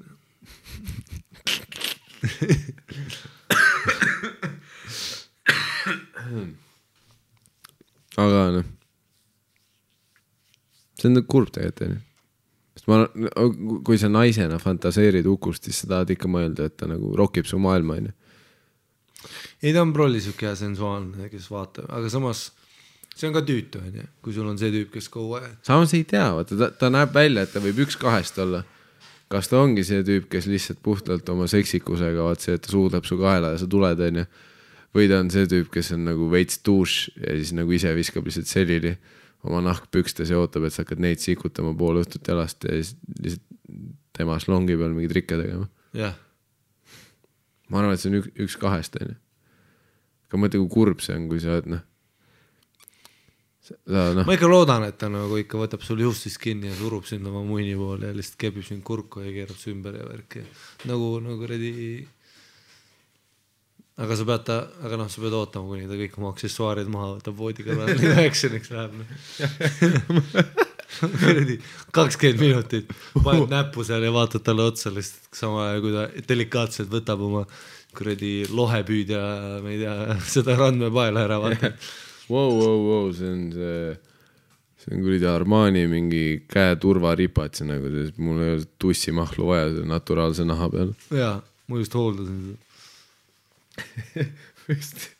Kristjaniga käisime hoolduses eile hetkel. enne kui me, enne kui me ostsime need kuradi, need kuradi mandlikaelakeed või need, mis, mis need on, need kuradi piitsid, vaata. enne kui, enne kui me koos käisime paalil rolleritega sõitmas käes kinni hoides, noh. Sest me oleme Daredevilid. täpselt need tüübid, kes kuskil, kus iganes nad käisid, vaata oma mingi troopilisel ekskursioonil ja nad olid kaks tüüpi, kes rolleritega hoiaks käest kinni kuskil ringristmikul. ei, nad sõidaksid ühe rolleriga ikka, come on. ma praegu, ma, ma ei oska isegi öelda, kumb rohkem nemad oleks. Kas ühe rolleriga teineteist kinni hoides või kahe rolleriga, nii et nad Nad hoiavad käest kinni, kinni, aga nad peded ja. ei, ma, ma ei ole seda väitnudki kordagi. lihtsalt kaks tüüpi, kes on lähedased, ja, ja. kes mõistavad, et nad mõlemad kaunid. Need on need tüübid, kes nagu komplimenteerivad ka teineteist samas jah, kahe rolleriga on parem, sest sa pead need litsid ka kuskile panema. jaa, vot siis te olete nagu mehed ikka. aga te lihtsalt hoiate käest kinni ja ühe käega juhite oma rollerit. Nagu mehed. ongi nagu mehed, mida nagu mingi kuradi peded ühe rolleri seljas. sa ei saa mootorsõidukitega väga käest kinni hoida, sest et sul on gaasikätt vaja. mõtlevad välja. niimoodi saab, et ma, ma, et kui sa oled mul vasakul pool, siis ma hoian sinu gaasi sellest kinni ja sa, ma ei tea, peksad mul lahti. ma ei tea, mis sa teed oma käega. nii saab nagu. No see, see on ka üks variant. noh. no mõtle, kui sa oled see Pihv, kellel vedas Tais, sa olid mingisugune saksa kuradi backpacker ja siis kuradi Kristjan ja Uku rokkisid sind lihtsalt noh. Tais päris hea nädalavahetus olla onju. aga sa ei tea, kas nad on. ja, ja seda küll, aga ikka, lihtsalt nagu kaks mingit kuradi Calvin Kleini modelli kuskil onju, jah, kes väidavad, et nad mingi veidrast riigist, mida raudselt ei ole olemas. jah, nagu ma tean riike Jah. seda kohta ei ole olemas. jah, ja ma olen Saksamaalt, me vallutasime kõik ja ma ei mäleta. meil on. väga hea haridus. jah, ma olen geograafias und käinud. ma ei mäleta riiki nagu Estland. Uh, Estland ja sure. Yeah, sure. Take off your falcon catcher. Ah, let, let me suck, stuck your schwanz, put it in my tiny mushy. Ah, this mushy is sehr tight. Oh ja. Schneller, schnell. Schnelle, schnelle. see on see, mis mulle õpetati, et äh, saksa keeles on äh, tuss või siis tuss on mu- mushi. et, et sa teaksid, kui sa lähed laia ilma rändama. Mushi, jäta meelde. see on M-U-S. Ari, do you speak German? No, but mushi. Deine kleine Mushis Oh, das ist meine kleine mushi äh,. aga mulle ei tule meelde, kuidas sööma on. äh,. Sitzen Sie platzen.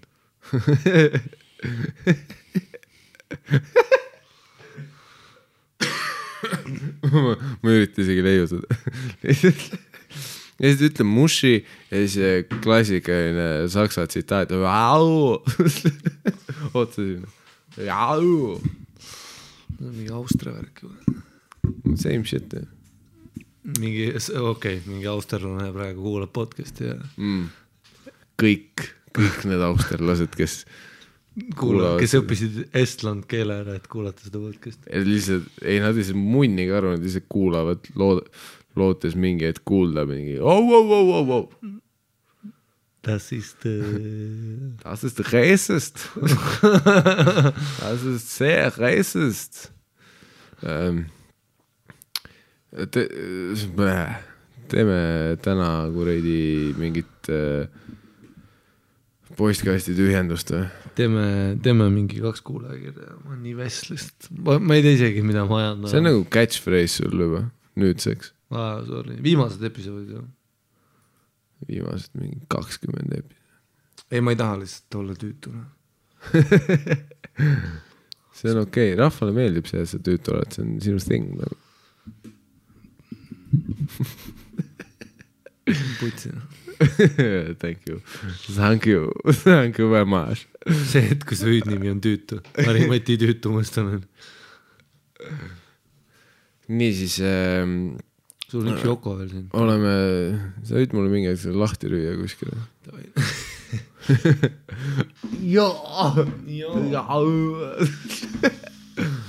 türa, oota enne kui me meelitame, ma pean mainima, et türa nii palju inimesi on viimasel ajal käinud äh, äh, sinu pool. äh, on, on, saad. lihtsalt.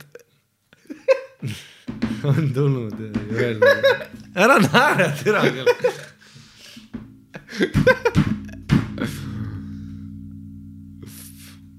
see, et kui stuudio lagunes. ei, selle saab kindlalt lahti nii.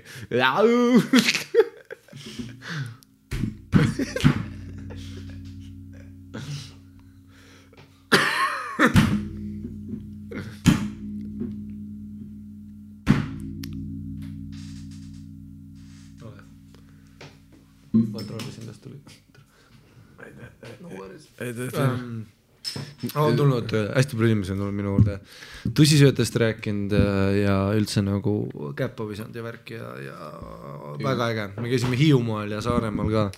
aa, täiesti putsis. mõlema saare peal oli tegelikult suht palju inimesi, kes äh, no Hiiumaal käis terve Hiiumaa kohal, prolli, mis Jah. meil oli seal mingi üheksakümmend inimest show'l, Hiiumaal olid ka ikka tegelikult mingid noored, kes ütlesid, et noh, väga palju ikka. minu munni on, me koolis kuulame, jumala lahe nagu.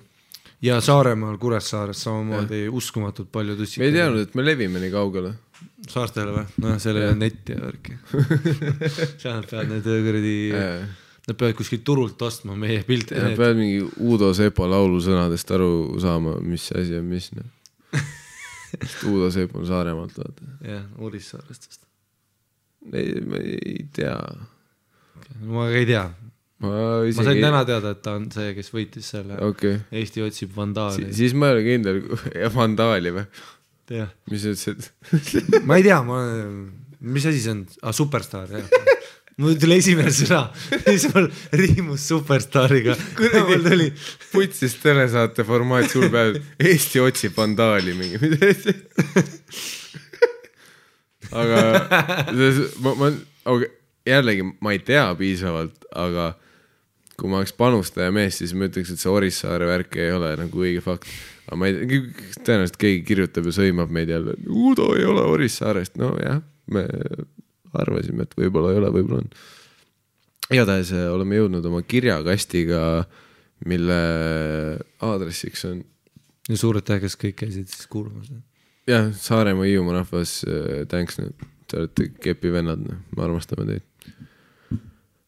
et siis, mis meie meiliaadress on? tussisoojad at gmail.com. see on siis see aadress, kuhu saab saata kirju meile. Mis teemadel meile kirju saab saata?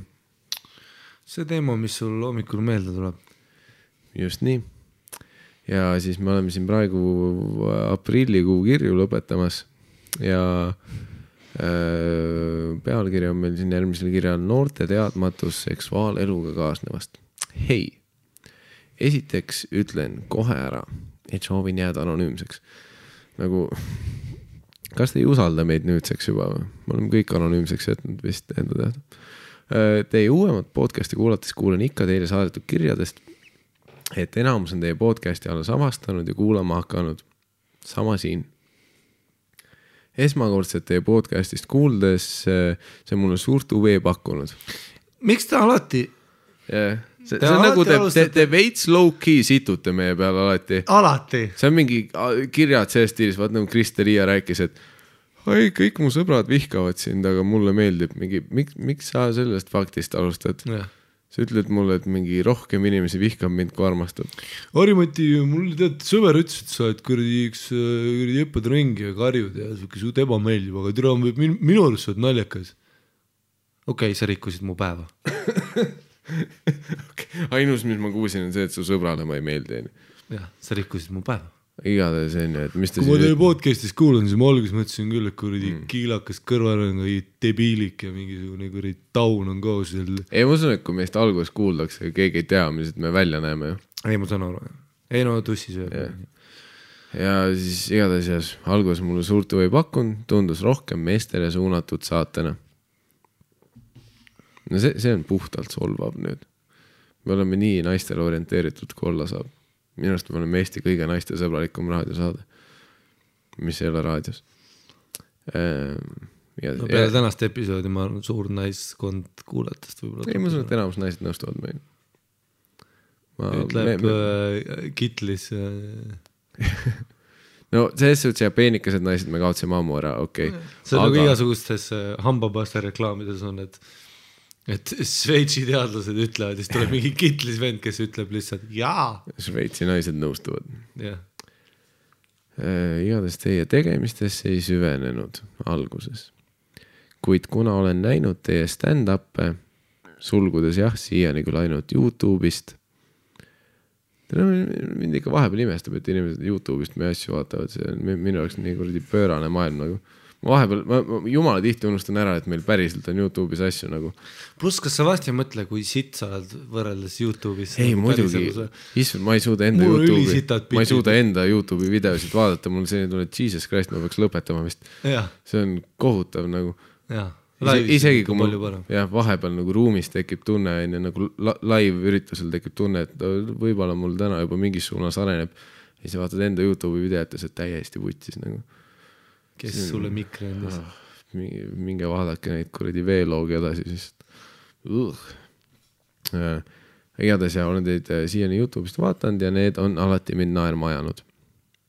siis mõtlesin siiski visata pilgu peale teie podcast'ile nüüdseks olen kuulanud ära päris mitu teie podcast'i ja ausalt öeldes olen väga positiivselt meelestatud.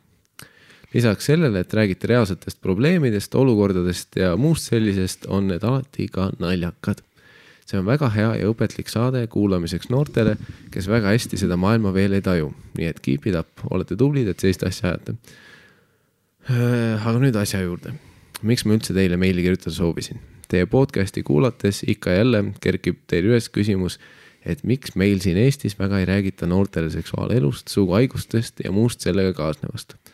Paar päeva tagasi leidsin ma blogipostituse tema blogipostitused, see on jube hea Äh, milles kirjutati ühest Norra telesaatest, kus tehti väljakutse noortele paaridele telesaates filmida klipp, kus paar on vahekorras. üks paar oligi nõus selles katses äh, kui nii-öelda osalema. selle eesmärgiks oli siis ilmselt näidata noortele, milline näeb välja reaalne vahekord. Nagu teada, siis vaatavad noored palju pornot ja see jätab seksist pigem vale arusaama. küsimus ongi siis selline, et kuidas suhtute teie sellisesse asja kas võiks ka Eestis midagi sarnast teha või on see liig? kui liig, siis mis teie välja pakuks, et noori rohkem informeerida seksist ja sellega kaasnevast? tuleb e-, esimese asjana tuli meelde see, äh, kunagi oli mingi, hästi ammu oli see Monty Pythoni sketš, vaata, kus oli nagu Briti erakoolis olid noh, need noored kooliõtsid, kes olid noh ko, koolivormides ja noh, selline klassika enne mingi Briti mingi selline a la erakooli värk onju uh. -huh. ja siis klassi ees on mingi vana tüüp, kes tõmbas noh, tahvel oli nagu selja, seina külge kinnitatud voodi, et sa tõmbad selle alla ja siis see muutub voodiks. ja siis ta tõmbas tahv, tahvli juurest enam-vähem mingi voodi alla. ja see oli see, et noh, a la nüüd tuleb mingi tädi ja ma hakkan kepima mis see, võib väga traumeeriv kogemus olla nagu aga samas ka õpetlik on ju. kindlalt see on ainus päev, kui kõik lapsevanemad on ka tunnis kohal vaatamas, mis toimub wow.. kõik peresed vaatavad, mis asja mida see tüüp teeb lihtsalt keerutab seal vastu. vaata ja see on see kõige segasem tüüp ka vaata, kes ja. mingi slapib kuradi tisse ja näkku ja mingi. squatib oma munni lihtsalt noh, minu jaoks on siin ka ju see küsimus, et äh, ilmselgelt me kõik, kõikides peredes ja kodudes me ei seksi samamoodi mm. -hmm. seega see.... mõned seksivad õdedega, mõned seksivad teistega. see väga oleneb, mis paari me parasjagu toome ette, onju. meil on vaja Kristjanit juures, muidu ei lähe kõvaks, sest nad on sõbrad. mingi mingid tüübid hoiavad Kristjaniga käest kinni ja lasevad naisel ratsutada seljas, onju. aga mingid paarid võivadki olla need no loomad lihtsalt, onju, kes vaatavad teineteisele otsa, siis nagu duellis kõnnivad kuradi ruumi teistesse nurkadesse, viskavad riided seljast ja siis jooksevad teineteise poole, sülitavad käte peale ja siis hakkavad kuradi rammima, onju. ja mingid on mingid armatsejad, onju, ma ei tea mingid on mingid armatsejad. kuradi pedetrid. väga spetsiifiline. kuradi suudlevad ja värki. mida vaatavad silma ja teavad üksteise nimesid, kuradi fucking. silitavad and shit. kuradi hoolivad üksteisest, kuradi fucking. ja küsivad, kas sul on hea ja mingi. käivad kuradi hommikul söömas koos ja siis alustavad ühe väga stabiilse kuradi suhtega. peden ma ei tea, selles suhtes noh. ma ei, mis sa arvad, kui sa noh, pane ennast nüüd mingiks nooreks klemmiks onju, et sa näed telekast kuradi. ma ei ole viiskümmend neli, Miikal. no jaa, aga kujutame ette, et sa ei ole viiskümmend okei okay,, kui sa oled mingi kaheteistaastane poiss onju, kujutame ette ja, ja sul pannakse klassi ees kuradi projektooriga näidatakse kuskile äh, ruumi ette seda, kus mingi suvaline kahekümne viie aastaste paar seksib, onju. kas see nüüd muudab tohutult su elu ja arusaama? jah, sa ei saa, see Norra asi, vaata, see on putsis see, et noh, netti sa saad niikuinii ja, ja sa näed ikkagist netist ennem seda seksi. kui sa näeksid koolis, onju. sa peaksid legit nagu siis lasteaias hakkama näitama, onju, võib-olla siis läksid konkreetselt teletupsu telgis hakkama näitama jaa, et nagu siis sa võib-olla jõuad need esimesed traumeerivad onju. pornokogemused nagu ära blokeerida, aga nagu, et. ma saan, nende mõte on nagu õige, vaata, et nad lihtsalt tahavad yeah, demonstreerida reaalset seksi, et need ootused onju. mis on ka asjad ilmselt, millest õpetajad, noh, sa oled ka ju rääkinud sellest, et nagu, et, et reaalsest seksist ei räägitagi, räägitakse kõigest sellest nagu noh ma tean, kus su kliitor on ja, ja et laps tuleb siit ja, ja isegi see kliitori värk on selline kaudne onju. ja, ja, ja nad, nad nagu rohkem mainivad seda bioloogilisest ja anatoomilisest vaatevinklist kui sellest, et kas ma pean seda, mis ma teen see, see ei ole nagu tantsuring, kus keegi ütleb, et davai nüüd võtke paaridesse ja davai Timo, vaata, kus kuradi Triinu G-punkt on onju. Tagasiside round ja värk ja, positiivsed, negatiivsed. ja mul oli kunagi üks hea, jah. Timo, su küüned on veits pikad ja see oli valus, aga aga tehniliselt äh, mulle meeldis. Timo, su küüned on veits pikad ja su isal pole töökohta, aga aga su näpp oli õiges kohas. õiges augus oli. see hetk, kui sa pead midagi positiivset ütlema oma mehe kohta, aga sa ei oska. sa olid õiges augus.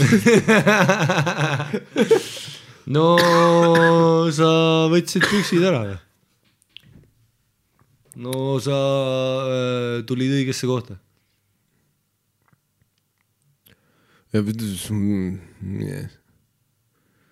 ma ei, seda pakutakse meile tihti, et me, et me üritame Eesti seksuaalharidust parandada, onju. aga millega? kui, kui tegelikult täiesti, sittagi aru ei saa. kui te, tegelikult täiesti aus olla, siis me, me, me ei alustanud selle nurga alt, et see on seksuaalselt hariv äh, jutusaade. muidugi, muidugi on tore, kui keegi leiab, et see on, sest noh, ilmselgelt me räägime noh, päris asjadest nii nagu meie oleme neid kogenud ja näeme neid, onju. Aga kui, kui ikkagi päris aus olla, siis meie ei tea, me ei ole mingid koolireformijad, et me teaks nüüd, kuidas noorte eh, sisenemist seksuaalmaailma nüüd eh, parandada, onju. mina ei tea. nikkuge rohkem. no lõppkokku. ei, tegelikult okei, okei, kui ma nüüd äh, selle meilile mõtlen, ei, kõik on, kõik on timm, aga ma ei ole kindel, kas see on see nagu asi, mis nüüd parandab, et me näitame siis nagu. samas see, et seksi üldse näidatakse, on tore, sest et ega mulle ka, tere, mulle näiteks sünnitamist näidati ennem, kui ma nägin seksi. Teile näidati nagu päris sünnitamist või? jaa, nagu seda- terve see värk, noh. kuradi seda mootorit lõhkemas ja kuradi jaa, sitta ja värki. see, keda me vaatasime ja sellel äh, naisel läks see kuradi perseauk ja siis tuss plahvatas üheks, onju. see keskmine kuradi six-pack'i riba, vaata, kus sa saad kinni võtta, onju. see, see, see ei ole romantiline, aga see on see elu. kuradi rebenes ja värk ja see kuradi fucking alien tuli sealt välja, onju. Mhm. türa, terve klass oli lihtsalt. lihtsalt mäletan neid hääli, vaata tüübid põhjasi üli, noh, üks, ükski neljateistaastane poiss ei ole mature, nii palju, kui nad ei väida, et mul on tegelikult väga, ei. kui sa näed sünnitamisvideot, sa ütled, mida vittu, üle klassi ikka, onju. Mhm. ei, see oli rets ja siis kõik muidugi tüdrukud olid, issand, te olete nii lapsikud, mis see on. Reneed olid kõik mingi, mine munni, tere, mina õpetaja oli vaiksemalt, vaiksemalt, vaadake seda last, mida. kuulake neid helisid.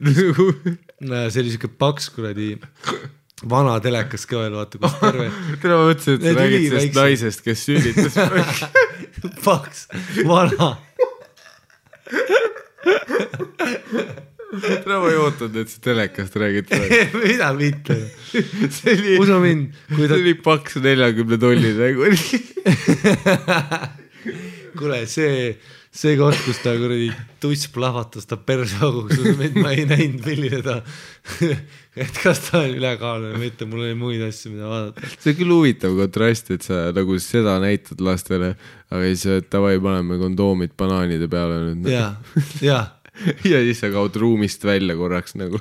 ja üldse seksuaalses ju meedias ka tuleme, vaatame mingeid Rambo filme, kus kuradi Rambo rebib oma paljaste kätega kellegi kõri otsast ära, onju. Ja siis, ja siis, ja siis, kui hakkab seksitseen, siis kaamera peab minema mingisuguse uduse akna peale eemale ja, ja vihjama selle poole, et nüüd midagi toimus, onju. jah, tegelikult kui selle nurga alt vaadata, siis igatepidi, isegi kui sa näitad seda mingi Norra tavapaari kuskil seksimas onju. see on ikka parem kui see, mis praegu on, jah, sest praegu on ikka see, et sa ütled mulle kaudselt mingeid asju, mis on, mis on, mis, aga sa ütled seda mingi jube meditsiiniliselt mingi kuradi kaheteist-neljateistaastastele noortele onju, et see on emakas spermatosoid läheb siit tšuki-tšuki ja siis ta saab munarakuga kokku tšiki-priki ja siis üheksa kuu pärast ja nüüd ma panen video käima.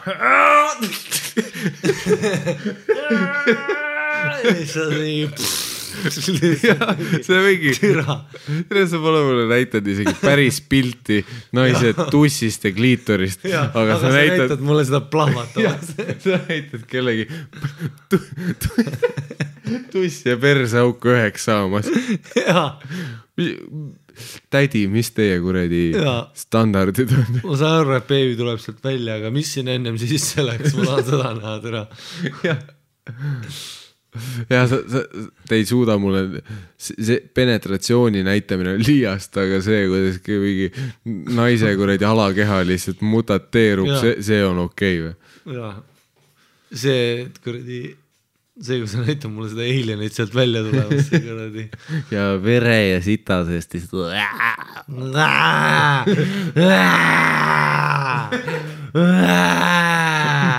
maailma, maailma kõige koledam beebi tuleb ka. siuke kuradi triin. kuradi Rapla sünnitusmajast jälle see valask tuli välja. ja mingi kümnekilone beebi. kõik kirurgid keeravad ka lihtsalt pea ära. isegi perselõksu ei anta, vaid lihtsalt võetakse jalast kinni, pannakse sinna pütti, kus Raplas ikka. see, kus kõik ämmaemandad ketivad kõrval. Jesus Christ, ma ei saa kunagi last näha. kas lapsel on midagi viga? ei, tal on kõik väga raplapärane. tal on mingi putsis kõik. klassikaline Rapla triin, tere.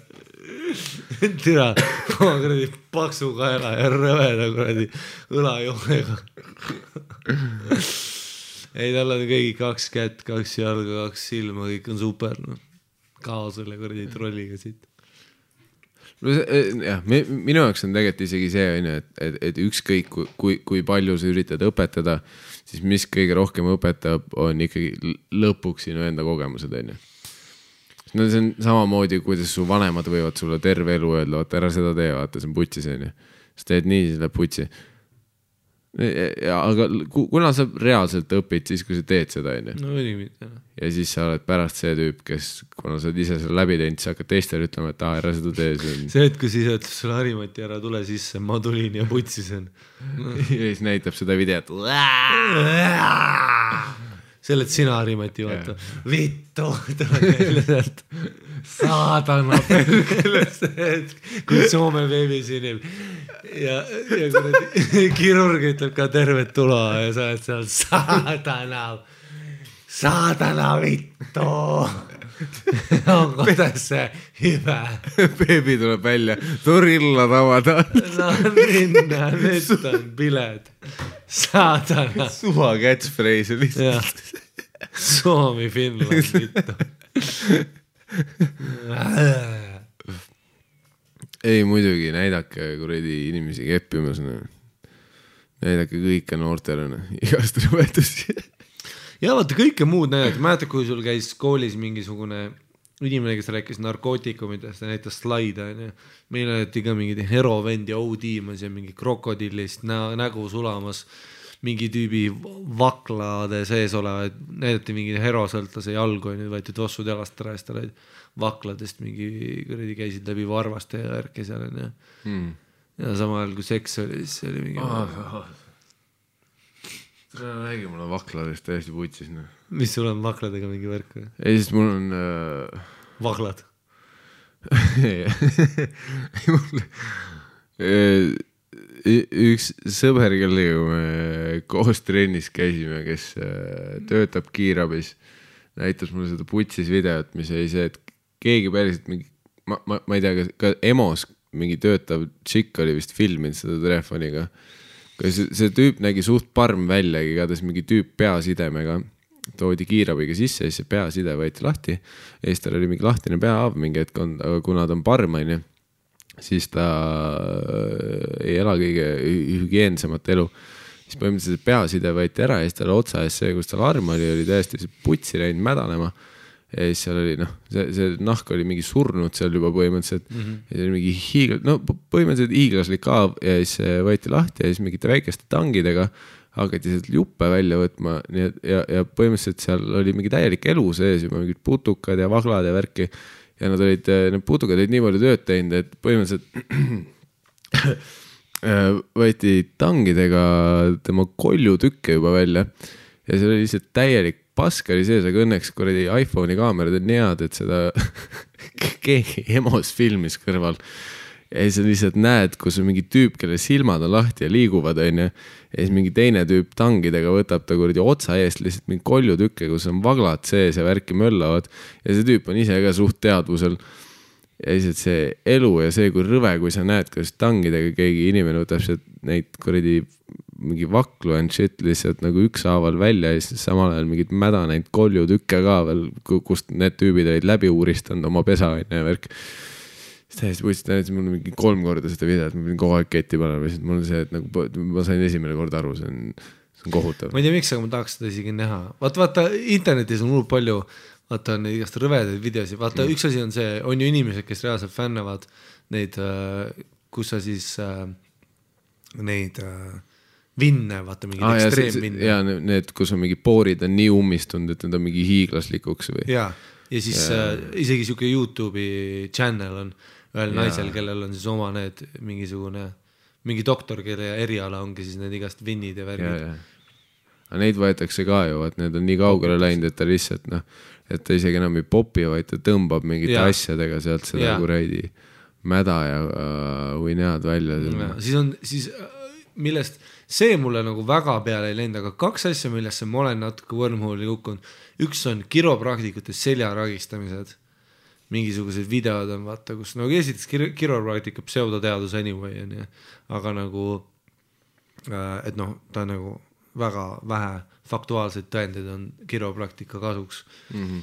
aga need videod ja kus need seljad mõnusalt nagu raksuvad midagi seal nagu on, see, mis mulle meeldis, aga rõvedatest asjadest üks asi, millele ma nagu sattusin räigesse wormhole'i, on siuksed äh, mingid, kas siis Boliivia või Argentiina kandis, ma täpselt ei mäleta, on siuksed, siuksed ähm, mingid putukad, kes siis plantivad su sisse selle nii-öelda selle kuradi äh, mis on enne, kui liblikas saab liblikas, mille, millest ta no, kook on? tõuk või kook on. ja, ja siuke nagu, kus ta siis kasvab no ta suureks. põhimõtteliselt muneb su sisse, ja ta muneb su sisse ja see kasvab nagu noh, minu kuradi väikse näpu suuruseks on ju sinu mm. sees, aga seda ei olegi näha, välja arvatud selle, et see nagu valutab sul muidugi ja siis otsas on näha. Ja siis kuidas seda välja saada niimoodi, et sulle tõmmaks teibilind peale, et ta tuleks sul ülesse pinna poole, et hapnikku saada, vot seda on neil vaja, no hapnikku vaja.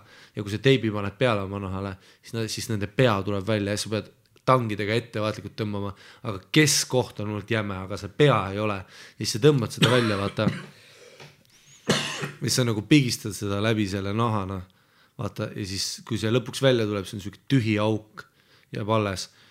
Ja siis noh, mõnedel inimestel on mingi viis-kuus tükki neid onju, kus sa tõmbad lihtsalt järjest nagu suured augud on sul seina, selja sees lihtsalt, kus sul lihaste vahel on siis see nagu suur selline noh, pöidla suurused on mõned need, siuksed liiguvad seal kookose sees veel ja värki ja siis nad lendavad su seest välja, noh kui nad valmis saavad. aga see on nagu putsis noh valus ja värki või nad surevad ära mis on veel hullem, siis selle peab välja opereerima nagu. täiesti putsis. ja siis äh, üks video oli, kus ühel koera pea sees oli neid sihuke kolmkümmend, nelikümmend tükki. niimoodi, et ta lihtsalt võttis koera peast kinni siis hakkas pigistama seda. ja siis need lihtsalt vajusid sealt välja. aga ma sinna wormhole'i sattusin ja millegipärast mu esimene mõte vaadates oli, tule ma tahaks sihukest asja enda nagu sisse, et seda tunda, seda väljatõmbamist. see tundus nagu suht mõnus millegipärast.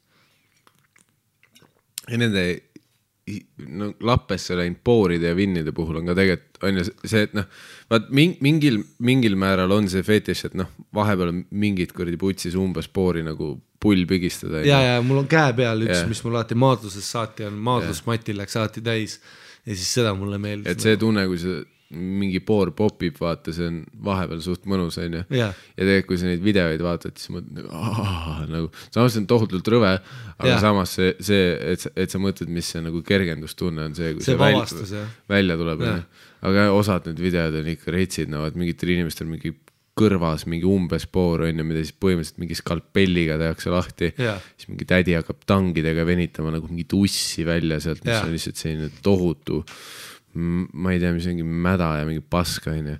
Jah. see on need videod, kus paelusse tõmmatakse ka läbi naha.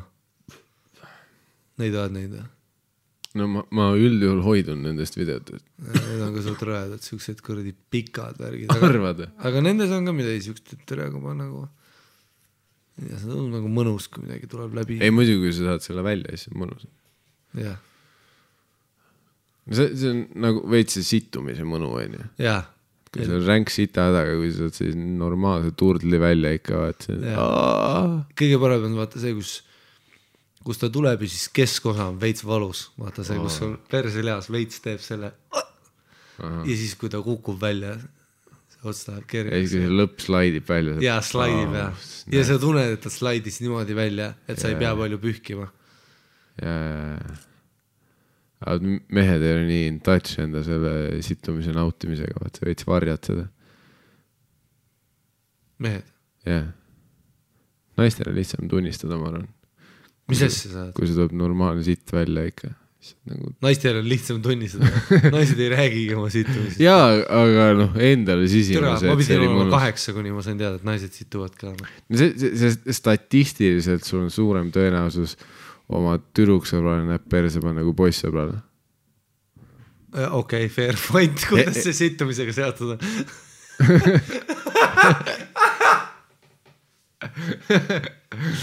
ma ei, ma ei tea, aga see on. igatahes seksuaaltervis ja nagu raudselt räägime noh. ei muidugi, davai, rääkige ja kuradi kutsuge mingid loomad koolis laste ette keppima väga hea meil, aitäh, võta järgmine. Võtan järgmise või sa ei viitsi lugeda noh? ma olen nii kotis davai, super. järgmine pluss kõik tahavad su vitust häält kuulata või midagi. ei, päris mitu inimest on nüüdseks öelnud, et sul on ka. jaa, sest neil on kahju minust. tapke ära. sa sa oled väga ennast haletsevaks muutunud. no ei ole. igatahes järgmine kiri on isast rase. mida? Tead seda fiili? tead seda klassikalist Hollywoodi stsenaariumit, kui su isa mitte ainult ei kepi, vaid tuleb ka sisse. tere, see öeldakse Rapla pirukaks. kui sa, kui sa, kui sa oled isast rase. su isa tuleb sulle sisse ja siis sa ei lase välja valguda sellel. aa, hoiad mingi kuradi keeglitega sees kuidagi seda, pingutad. tere, tussisööjad. Kaks asja, mida peaksite teadma, enne kui selle loo jutustamist alustan. kui see situatsioon toimus, olin kuskil kaksteist või kolmteist ja mitte kõige targem. no jah, olid kaksteist või kolmteist. seda küll jah. sa ei pea, kui sa ütled kaksteist siis sul ei ole seda klauslit ette vaja ja. mitte kõige targem jah, see, et sa ütled, et sa olid kaksteist juba Jah. ütleb seda. vabandage, kohtunik, ma olin kuus, ma nimelt olin segaduses nimelt sellisest asjast nagu, et ma olin kuus. Äh, minu vanemad olid lahutatud ja pole kummagagi väga lähedane, mille tõttu ei tea keegi teine seda lugu hmm,. see, tere, mulle meeldivad need lood, mida keegi peale meie ei tea. ühel varajasel suveõhtul otsustasin kahe oma parima sõbrannaga minu isa juures ühe öö veeta. see on mingi Präsersi algus. Eh, tal oli maal maja, kus olin varasemalt enne lahkuminekut elanud. helistasin isale ja küsisin, oota, see oli kaksteist, kolmteist, väga dramaatiline, ma olin varasemalt elanud sul, kuni lõppes leping. ja see, see, see, kus mingi neljateistaastane teeb seda ve- veranda peal, jutustab seda lugu samal ajal sigarit tehes. olin kaksteist. helistasin isale ja küsisin, et kas see on okei okay,, kui tuleme. Ta oli loomulikult kohe oo nõus jaa, baby, ka mina tulen. sest tänu, sest tänu tema joomisprobleemile ei saa ta oma ainsa tütrega väga aega veeta hmm.. järgmisel päeval võttis ta meid auto peale, võtsime veel kaks suurt pitsat ja sõitsimegi maale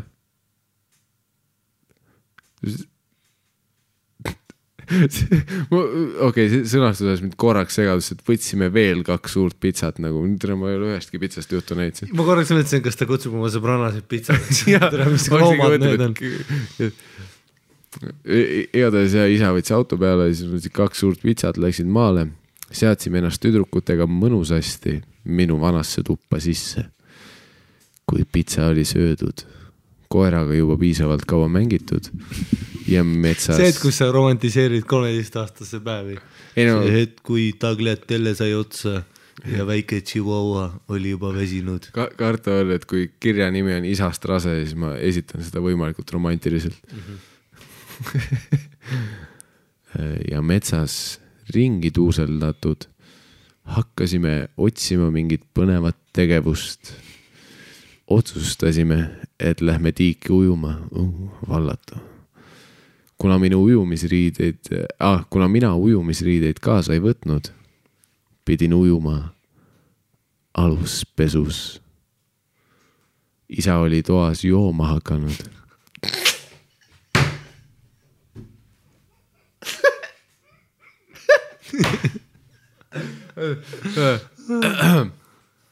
okei okay,, proovime uuesti seda.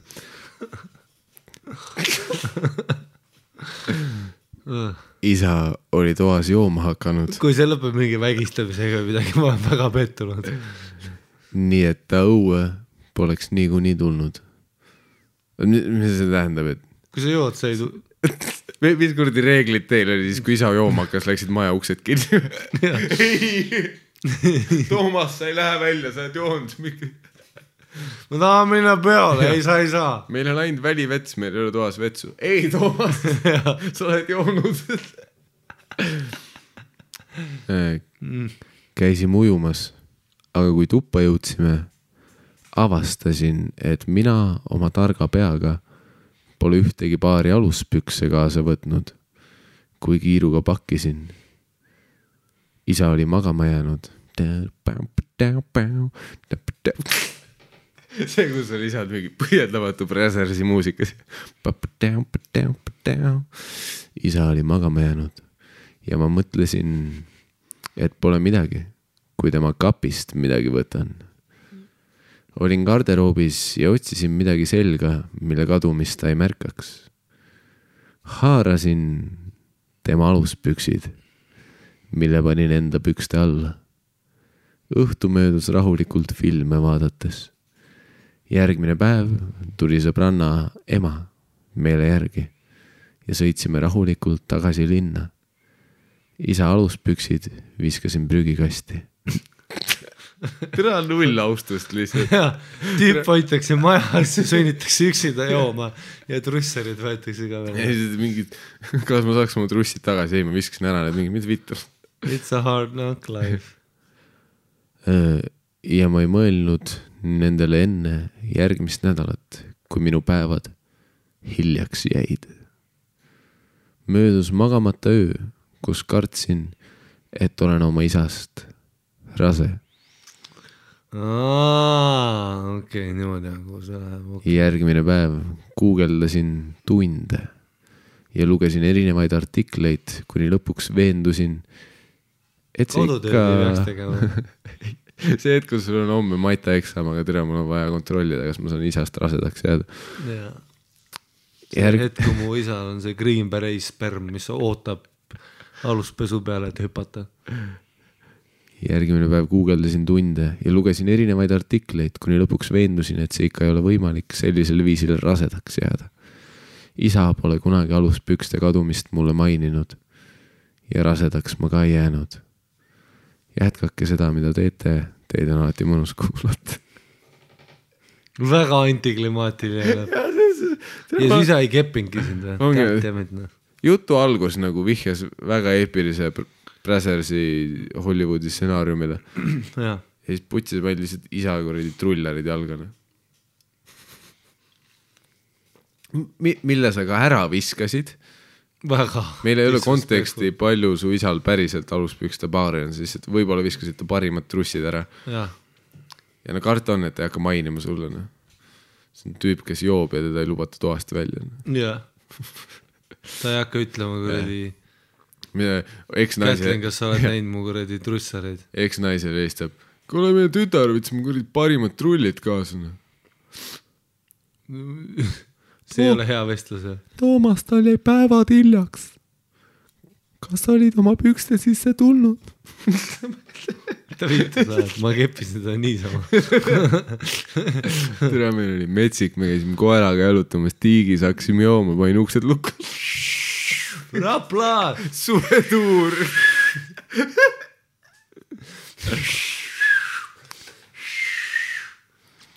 jah, tore kuulda, et sa ei jäänud oma isast rasedaks. seda küll jah, isegi kui sa märkad oma aluspükste kadumist ja sa kahtlustad oma kaheteist, kolmeteist aastat tütart, siis sul on ikka see, et ma ei taha adressida seda, sest et mis ta tegi nendega, ta ei mõtle selle, et ta läks ujuma, ta mõtleb selle, et ta mingi kuradi nuusutab neid või ma ei tea.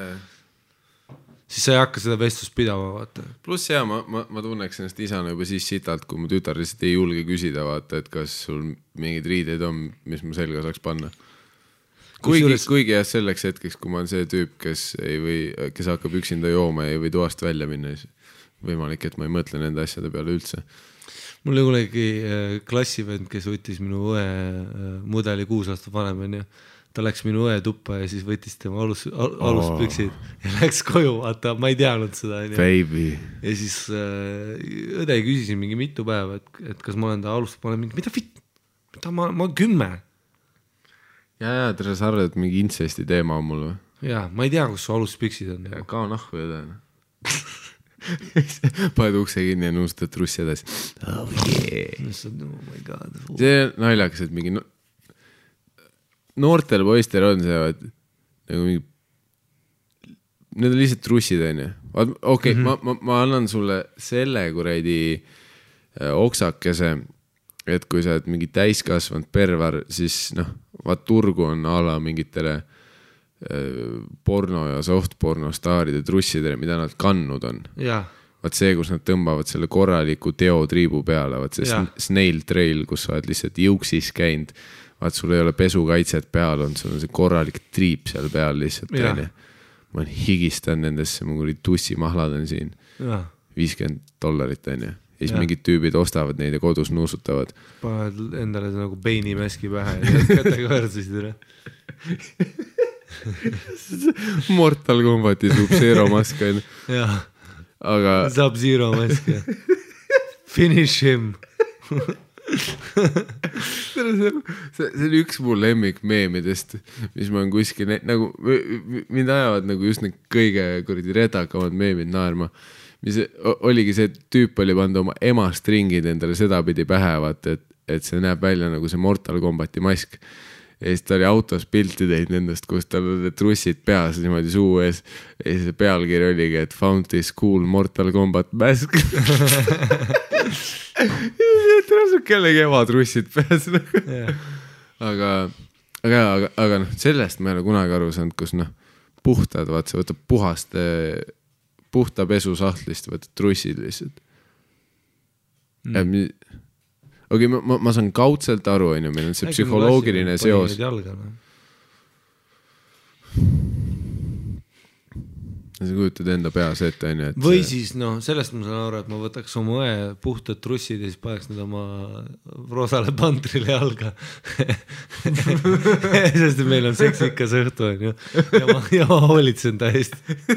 Need on värske Victoria's, need on värske Victoria's Secret my lover. ja siis ma saan need hammastega ära võtta ja õde satub peale, vaatab, mida vittu. mingi küünlavalgel Phil Collins käib, samal kui ma rapin oma pantrit. ei, õde, see, see ei ole sinuga kuidagi seotud. see on lihtsalt sellega, et sul on hea maitse. sul head trussid olid sul aga olid- ma üritan kujutada, et need ei ole sinu omad. see oleks naljakas, see oleks üks, üks naljakamaid asju astuda, noh, vaat, vaat nagu ikka lapsevanemana vahepeal astud lapse tuppa ja tal on mingi see teepidu käimas onju, kus väikse lauakese taga on tema täis topitud loomad ja ta joob teed nendega. aga see, kus sul on mingid veinipokaalid ja Phil Collins käib ja Roosal Pantril on lihtsalt mingi naiste aluspesu seljas, oled nagu, mida vittu. su ema tuleb sisse, Harri, kas sa tead, et Roosa Panter on nagu mees, onju. nagu mitte, mitte nendest trussidest. enam mitte. kas mees kannaks seda pesu ema? ja siis sa paned ta upakile voodi peale ja võtad nagu selja tagant tal neid vaata trussarid ära, et ta perset süüa. mis on natuke noh, kui sa teeksid seda, see oleks, kui ma näeks oma poega tegemas, siis ma oleks türa mu poeg saab friik lihtsalt türa ta hakkab vähemalt tehnika on õige. jaa, väga, väga õige. samas see, see on see, et kui su kümneaastane poeg kepib oma roosat pantrit paremini kui sinu abikaasa on siin keppinud viimased kaheksa aastat onju. kus su, kus su ema paneb ukse taga näppu, sest ta vaatab nagu seda, mis tööd sa teed seal lihtsalt. see, et kus su, kus, kus su ema ütleb oma abikaasale, et kuule, et et, et räägi Harimatiga seksist, aga ma ütleks, et pigem kuula sina teda Va, vaata, mis tal rääkida on. pigem las ta räägib sulle. see, et kui sa paned oma isa paneb voodile se- istuma ja ütled, kuule, las ma räägin sinuga. aga siin on ka kindlalt see konks, kus äh, nagu, kui sul mingi noh, kuna iganes inimeste mingid esimesed seksuaalvahekorrad hakkavad, onju, tavaliselt keskmiselt on see vanusegrupp neliteist kuni kaheksateist, onju. ja, ja, ja, ja kui sul on mingi tüüp, keda sa tead, et noh, tõenäoliselt ei ole jõhker kepivend, onju. aga kui ta oskab su rinnahoidjat lahti teha, nagu noh, selja tagant onju, nii et ta ei vaata seda seal on veits see teema, et terve see tüüp on, see tüüp roosa mantri peal harjutanud seda värki, noh. jah, see tüüp on mingi padjale pannud ema rinnahoidjat või midagi. jah, mingi case on sinna. ma harjutasin ka. ja kusjuures, kui ma nüüd meenutan, kelle rinnahoidjad need ikka said olla, kui mu õe omad või ema omad või? ma mäletan, ma harjutasin lihtsalt, ma lihtsalt mäletan mingit mälestust, kuidas ma nägin esimest Ameerika pirukat mm -hmm. ja seal oli see tseen, kus ta harjutas, kus see tema sõbranna, kes tahtis tegelikult teda nikkuda, ja, ja, aga ta tahtis sealt teised naised kätte saada mm. -hmm. siis ta harjutas ühe käega lahti tegemist.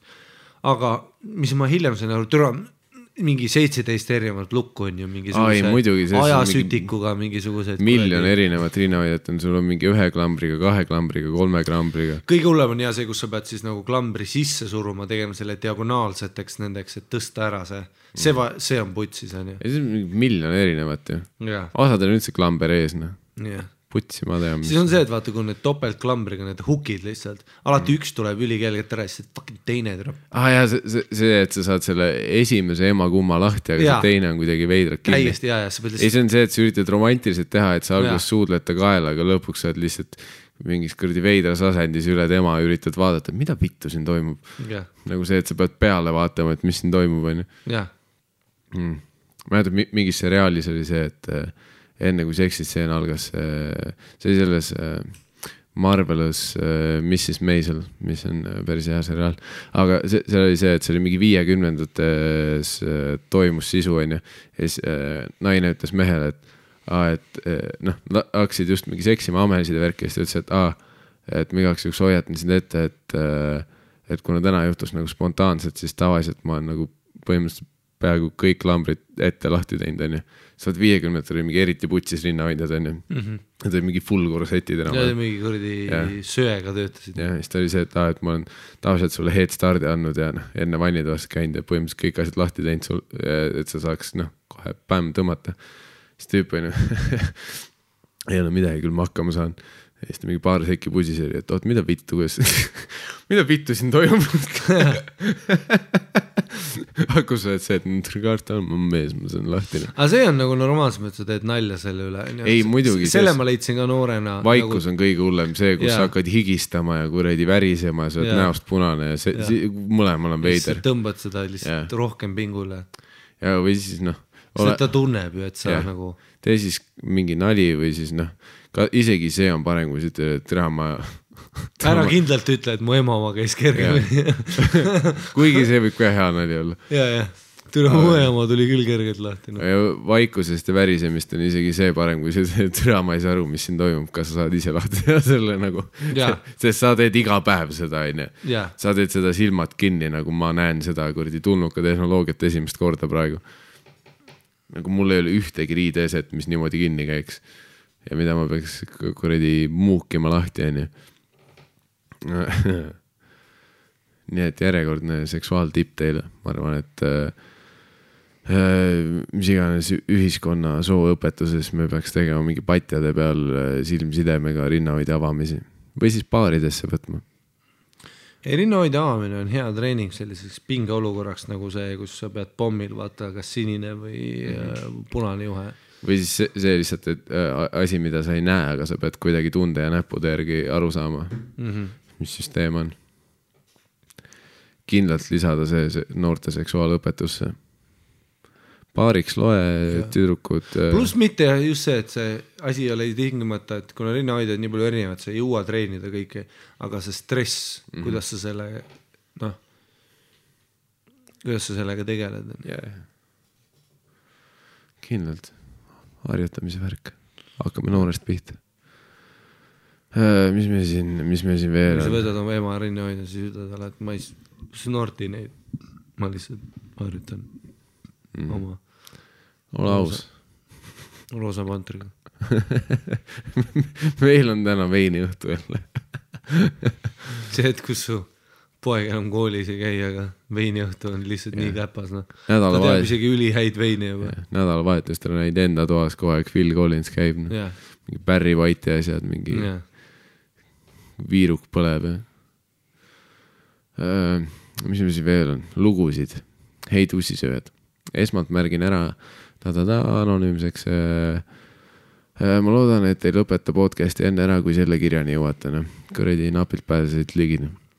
Mitte väga kaua aega tagasi sain oma varamusse ühe, ma julgeks öelda, tragikoomilise seksiloo.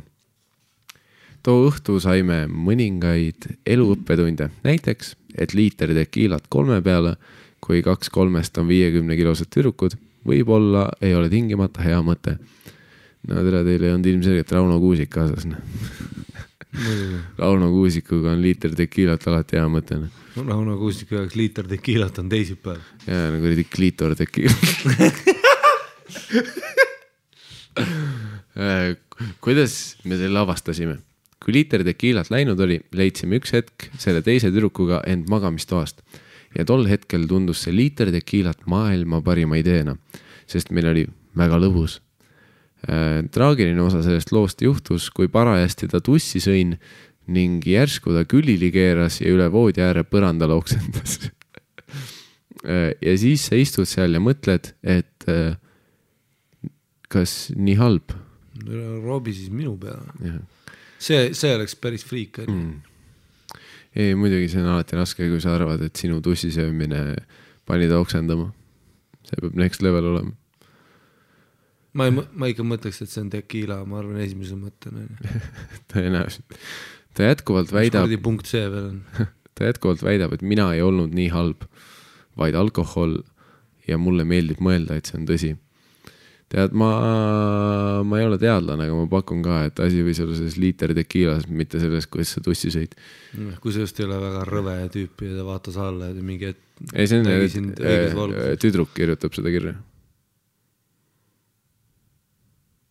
oota, tüdruk sõi kellegi tussi või? ei jaa, sõbrannadega jõid liiter tekiilat ja sõid tussi noh. täiesti teine lugu, ma tean. oot, oot, oot, oot, oot. munnid läksid palju kõvemaks praegu seda kuulates. oota, ma mõtlesin, et üle jälle mingi vend saab normid tussi süüa ja mingi tekiiladega hullu panna ja samal ajal kui mina ja Mikkel peame siin kahekesti olema, aga oota, tulevad mingid piibid meie joome liiteri tekiilat ja siis ketime üksteise riistade peale lihtsalt. Ja, keegi ei saa näppu. ja siis mõlemad, nii halb oli või? aa, et see on, et mul on nii väike munn, et et sa roobid seda kuradi noored ikka siin kuradi avastavad äh, seksuaalsuse parameetreid ja ketivad ja söövad tussi super.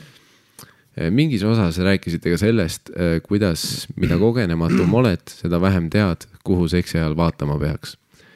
siis on ka see küsimus, et mis ilmega andsin oma elu kõige ebamugavama blowjob'i, kui terve aja kutt vaatas mind ja naeratas. ei, ma saan aru, et sul on hea meel, et suhu võetakse ja puha. aga see on veits veider, kutid palun ärge päris nii tehke. no ja kui ta vaatab sind nagu Shining, kus Jack Nicholson vaatas lifti ukse vahelt läbi onju, selle naeratusega. või kui ta vaatab sind mingi cringe'i naeratusega sealt ülevalt. jah eriti oleneb, mis asendis ka on ju, kas ta seisab või, või kui ta lamab selili ja siis sa nagu imed ta riista ja veits üle tema õllekõhukese näed mingit cringe'i naeratust seal, siis see on nagu okei okay.. ma lähen koju.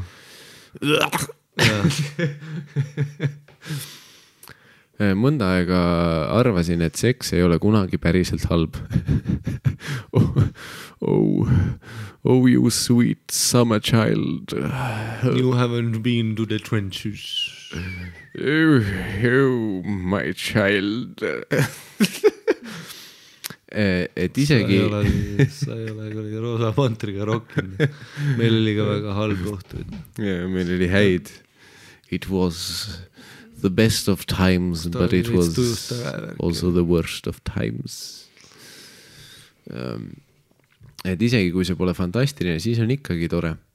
sain teada, et eksisin rängalt, kui magasin ühe kutiga, kes parajasti kaitseväest linnalaval oli. no ja need tüübid tunduvad loomad olevat, noh. kui sa oled seal tüüpidega hoiad metsas sitta kinni ja siis sind lastakse kaheks päevaks linna, noh. mis sa arvad, et juhtub, noh? jah, ma ei ole siiamaani suutnud täpselt välja mõelda, mis selle nii halvaks tegi. aga ta oli lihtsalt ebamugav, awkward ja millegipärast veider. samuti tundus nagu kestaks too seks igavesti. no see te, tegelikult see on see klassikaline klausel on ju, et äh, jubedad ja ebamugavad olukorrad tunduvad alati venivat. aga ja. siis, kui on nagu tore, siis läheb nagu aeg lendab, on ju. ja kui Uku sind keepib, on jube äge, kuradi Tanel Padar sind keepib, siis siis on kuradi kuu on päike ja kuradi kell ei liigu kell on liivakell, mis kui ta lõpuks lõpetas ja ennast mu pealt maha veeretas, no, no see on alati see kõige kohutavam kirjeldus, kuidas mingi tüüp lõpetab. ja ta veeretab ennast sinu pealt maha jah, nagu mingisugune morsk, kes veeretab ennast jää peale. täpselt, ma kujutan alati mingit morska ette, kes on nagu kuradi ma tulin. libiseb oma kuradi higise morsakehaga kuskile sinna kõrvale siis tuleb mingisugune kuradi hallitava spermais ja siis õhku. aga igatahes, kui ennast mu pealt maha veeretas, otsustas ta anda hinnangu meie mõlema sooritusele. kes teeb nii? küsimärk. No tere, see morsk tegi nii. jah, võttis mingi tabeli välja, igatahes mind, mind häirib see, et siin ei ole öeldud, mis see hinnang oli siis. nagu mi- mis saab sellise tüübi hinnang olla, kui sa oled see tüüp, kes veeretab ennast maha, onju. see juba ei kõla atraktiivselt. kuradi hinnangut sa anda saad? see on mu türa imen. see tüüp, kes kuidagi veereb maha ja siis on viiskümnest. see on nagu, sa oleks võinud rohkem nagu helistada. sa häälitsesid roh-, kõige rohkem, Margus. see ongi hea, see hetk, kui kuradi mingi volask Margus higistab su peale ka, vaata otsa eest mingi, ta higil on mingi värv ka veel. Need ei ole siis seksi hääled, sa oled lihtsalt, sa oled suremas. jah.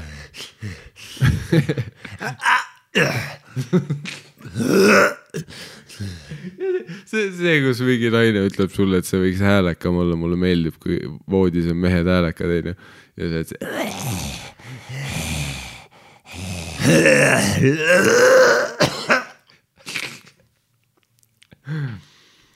aga ma tahaks ikkagi teada, mis, mis see hinnang oli siis. selles suhtes, kui sa ütled positiivse hinnangu, siis see on ikkagi tore, onju, kui sa onju lõpetad seksi ja ütled super. Siis see on tore, onju, aga ma- ma eeldan, et kui see on ebameeldiv, siis noh, sa ei ütle negatiivset asja kohe seksi lõppu, et ei no tere, see oli sitt, noh. no täitsa putsi ees, noh, oleks võinud ikka sinna kuradi sõjaväkke jääda. noh, ma- ma üldse linnamaale tulin. on täiesti kasutu linnaluba. praegu vist lugudest aitab, käisin eile Ari Savage'it kuulamas ja Ari, kui sa järgmine kord tahad pirukat teha ja sul on võid, soola ja ahi, siis hit me up. ma olen tõenäoliselt parem kui kokaraamatud.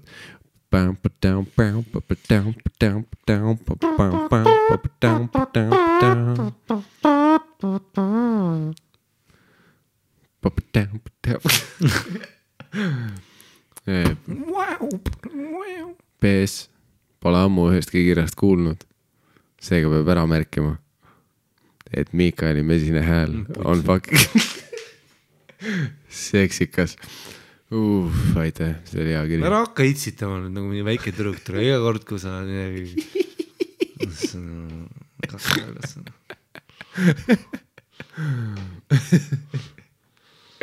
oota, kus see meil, ma pean siin kohe väikese research'i tegema.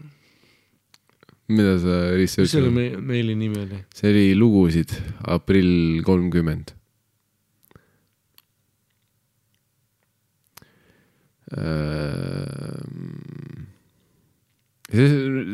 Võta positiivselt seda, et ta tahtis sinuga pirukat teha. Rapro pirukat või, kus me kolime kokku ja meil ei ole piisavalt raha ja oma laste jaoks. ta ei täpsustanud ja mis pirukat, ta ütles lihtsalt, et hit me up noh. et kuradi, ma olen parem kui kokaraamatud.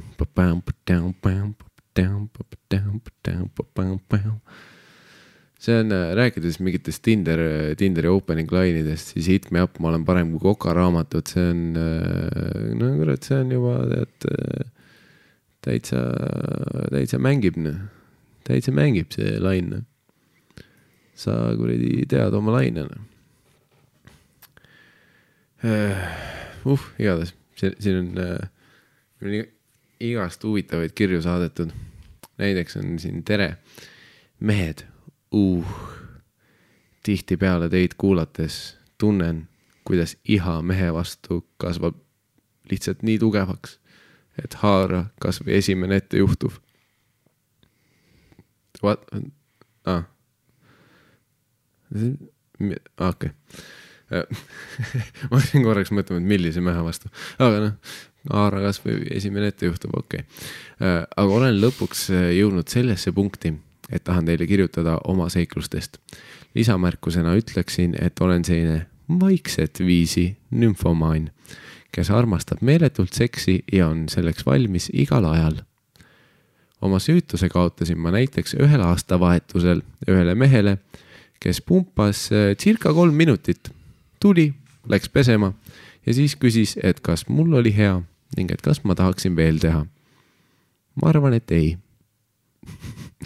kuigi see, mis ta mulle rääkis, et ta on voodis väga võimekas ja oskab naist tulema panna igat moodi, tekitas minus suts kõrged ootused.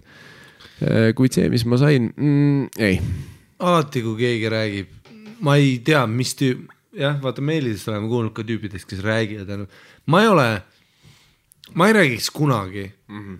isegi kui ma oleks Niku vend, onju, kui ma teaks, et mul on mingisugune noh, nagu stand-up'is on ka üldiselt see, et kui ma nagu tean, et on open mic onju, siis ma tean, et ma suudan enam-vähem normaalse seti ära teha ja, ma, Aga täpselt, ma- sa ei lähe kõigile enne ütlema, et türa, ma täna panen hulluna. mitte kunagi, ma ei ütleks, isegi kui ma tean, et oma südamepõhjast tunnen, et see materjal on päris tugev juba, see töötab mm, -hmm. ma olen leidnud õiged punchline'id, õiged tagline'id ja premiss on suht tugev. ma ei ütleks sellist asja ja samamoodi on seksis see, et türa ükskõik mis kuradi vulgamist sa ei suudaks nagu korda saavutada järgmisele naisele, ma ei julgeks elu sees öelda. sest et need ootused täpselt sellepärast on ju, mitte ootused, vaid üldse nagu milline munn hakkab rääkima. ei no kuradi ei ole valmis siin, pärast läheb kuradi. ei no igatpidi, sa, sa ei, come on, sa ei taha ette ehitada liiga suuri lootusi, sest neid sul on raskem. mis vestluse kontekstis sa selle üldse teemaks tood?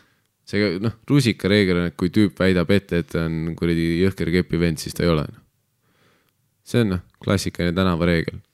ma arvan, et rusikareegel on see, et kui sa sa saad rusikat perse ja sa, ja sa ei tule, siis see on rusikareegel. tead küll rusikareeglit. ära lase esimesel teidil ennast pistida.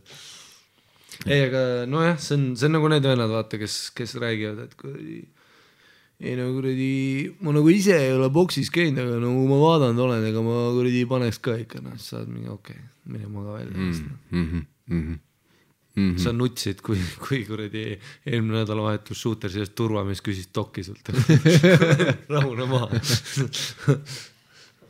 mõned aastad tagasi ühikas elades helistas mulle üks kutt kell kolm öösel ja kutsus välja.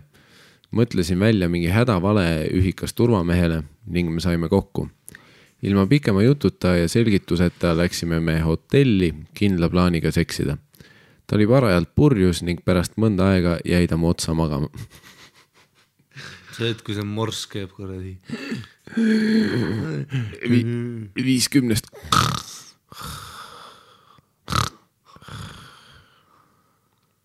hakkasin naerma, lükkasin ta pealt ära ning jäin magama. see on see tšempion lihtsalt, see, kus, et ei no pohhu, ma hotellis juba olen, Jah. magab välja. järgmisel hommikul läksime sõbralikult eri teedele ja pärast seda me miskipärast rohkem ei kohtunud ah,. miskipärast või? ma arvan, et sa just seletasid, mispärast ei kohtunud rohkem. mõned aastad tagasi kohtusin mehega, kellest sai minu esimene fuck buddy. pärast paari date'i võttis ta meile hotellitoa, et mulle massaaži pakkuda mm.. jah, vaata, see on see, et sa ei hakka rääkima, et ma nikun sind, sa ütled, et ma teen sulle massaaži.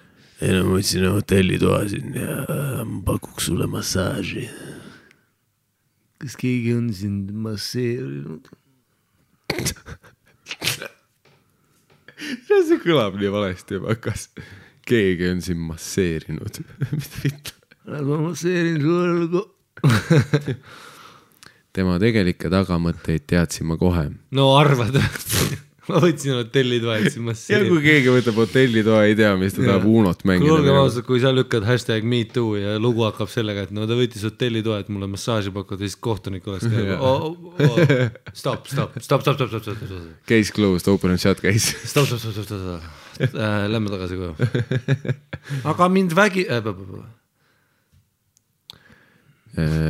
kehakeel date idel rääkis nii mõndagi. ta oli esimene mees, kes suutis mind tulema panna. see oli vapustav, lausa nii vapustav, et ma ei suutnud järgmisel päeval kooli minna. Jesus Christ.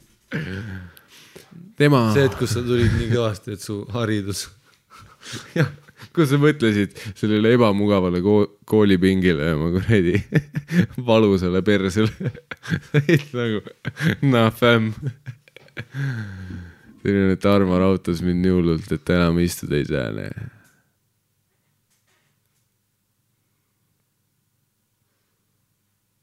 su tütar võib sellise mehega koos olla, kunagi tööle minna ei saa täna. tuled lihtsalt nii kõvasti kogu aeg. Tema oli ka mees, kes õpetas mind suhu võtma ja õpetas mind seda nautima.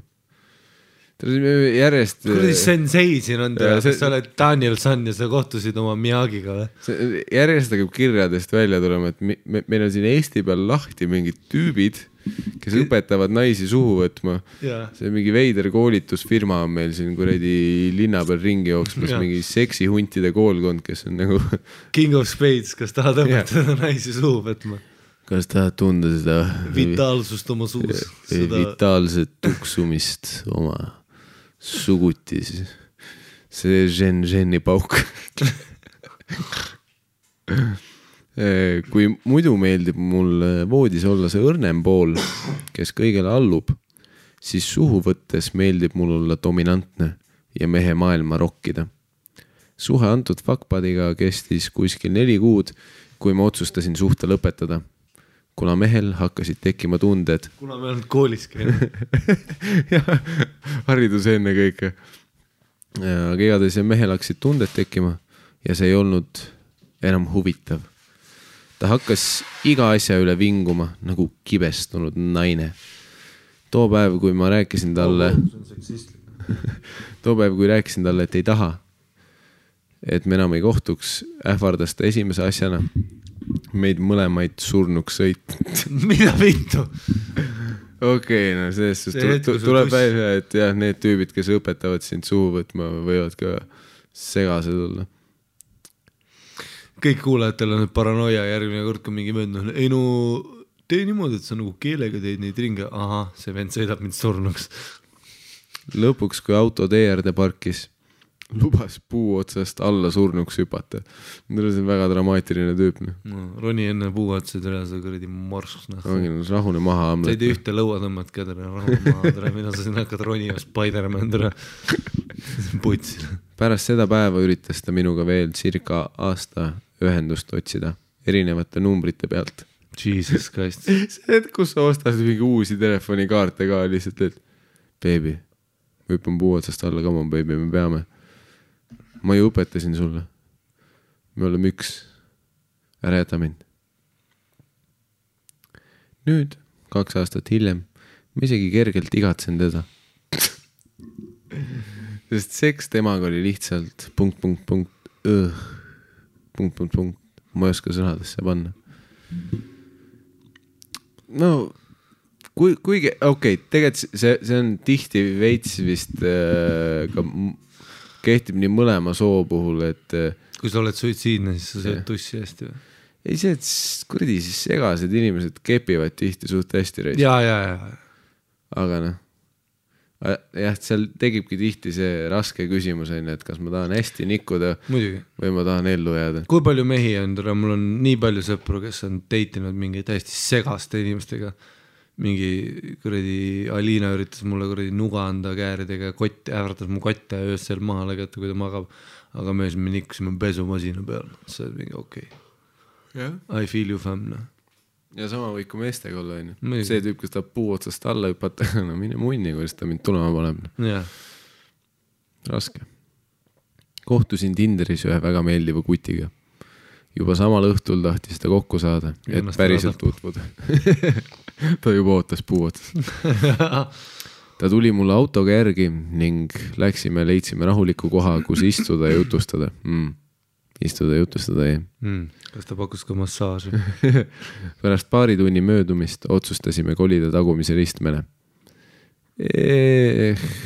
pärast paari pumpa ta tuli. hakkasime mõlemad naerma ning ta lubas mulle, et on paremaks võimeline. nojah, vaata seal pargi soojuses, vaata suvesoojus ja kõik sihuke mõnus olla. see ja terve aeg vaata, sa mõtled selle tuleb, millal me tagaistmele läheme, siis su munn juba on kuradi nii launch valmis, et nojah, see, et mingi kaks tundi on seal mingit eeltööd juba noh. jaa. kaks tundi on su munn surunud vastu teksa äärt juba niimoodi, et turra mees. tema jutust järeldasin, et me ei kohtu paar päeva, kuid juba järgmisel hommikul ärkasin sõnumite peale, et ta tahab minuga uuesti kohtuda. sättisin ennast valmis ning saime kokku. leidsime jälle hea vaikse koha ning andsime minna. circa tund aega korralikku seksi ning läksime igaüks oma teed. tema tagasi kontorisse ja mina linna peale. sain oota, kus temalt nad nüüd keppisid? ikka No, auto tagasi sulle? mulle tundub jah, et see oli ikka auto case, et ta tuli autoga järgi ja siis nad leidsid mingi rahuliku koha ja kuradi keppisid nagu nugised raisk. Mhm. Sain temalt veel palju sõnumeid, kus ainult kiidusõnad, kuid arvan, et me vist rohkem ei kohtu. sest elame eri linnades, kus vahemaa ei ole just pisike. traagiline jutt noh, suht Titanicu story juba siin. jah, välja arvatud see eks-Peka, kes kuskil ripub praegu. välja arvatud see üks tüüp, kes ikka puu otsas vahetab SIM-kaarte ja kuradi saadab sõnumeid. ta on kuskil mähel ammu ülesse poonud ennast superi kõnekaart käest ära. Äh, mõnda aega tagasi lõppes mul kaheaastane suhe mehega, kes oli sõltuvuses pornost ja arvutimängudest. Ma man. algul mul ei olnud selle vastu midagi ja ütlesin talle, et kui suhe selle all ei kannata, siis palun, whatever floats your boat. no kõik need kuradi World of Warcrafti vennad ütlevad sulle seda. kuid circa pool aastat suhte lõpus tekitas see meie suhtesse palju probleeme. ma ei teinud, me ei teinud midagi koos enam ning ka seks ei olnud enam eriti, sest porno oli talle üle kõige. ning need päevad, kus ta oli endal pihku peksnud, siis õhtul võisin mina seksist vaid unistada. algul sain heal juhul kord nädalas, kuid mida aeg edasi, siis seda suuremad pausid sisse jäid keegi tema sõpradest ei saanud aru, et kuidas ta nii käituda saab. Isegi ta isa mitte. võtame viiuli välja selle sussile. isegi ta isa mitte nagu, tere, mis kuradi sõnumiga sa isa juurde läksid mingi jõululauas. ei no kuradi Tarmo kuradi juba pihku kogu aeg ei ole keppinud mind ammu. isa mingi oi-oi-oi. no see on küll täbar lugu siin. minu poeg, tule siia, Tarmo, las ma löön sind. kuradi pihkar raisk noh. sa kuradi fucking, las ma ise nikun sind. et kui, sudden plot twist. Äh, kuid nüüd vaba ja vallaline olles olen ka palju õnnelikum ja vabam ning ka seks on tee tagasi minu ellu leidnud. Whoop, smiley face. okei, okei, ma, ma olen, ma, ma ei saa kunagi aru sellest, et mis kuradi suhe see on, kus mingi tüüp paneb pihku ja siis ta õhtul on nagu davai, lähme tuttu noh. kui, kui, kui väga sulle ei meeldi see inimene, kellega nojah, sa, seal on lihtsalt see klassikaline, et kuradi üks, et kumbki ei räägi üksteisega nii nagu on, tüüp lihtsalt ütleb, et ei, kõik on okei okay,, see on lihtsalt mingi faas, ma-ma-ma, tegelikult on asi selles, et ja ta, kuradi maana on tal neli tuhat ja kuradi kotid on sinised. kuradi parema käe gripp on bitt heal. ja, ei tal ongi kuradi, tal on kõik need kullad ja maanad ja orkid on, orkide armee on suur, aga, aga see väike ork. ja tere, sa, sa ei kujuta ette, mis kuradi armor tal seljas on. jah, see, et sul on siin kuradi WoW-is orkid olemas, ei tähenda, et minu ork ei no üks asi on see, ma saan aru, kui seda arvutimängu sõltun, aga teine asi on see, et sa oled suhtes ja sa pigem peksad pihku või. ja, ja seda juba mingi, mingi aastase suhte juures. mm. -hmm.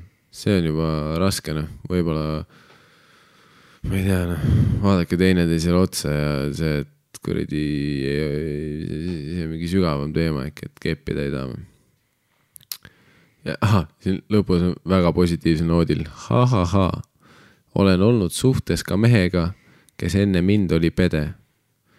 minuga Jesus. tutvudes ja sõbraks saades tundis, et tahab hetero olla kuid pärast kolme kuud suhet, kui ma ta maha jätsin, hakkas ta uuesti pedeks. jah, korraks nagu kergitas ego ja enesehinnangut.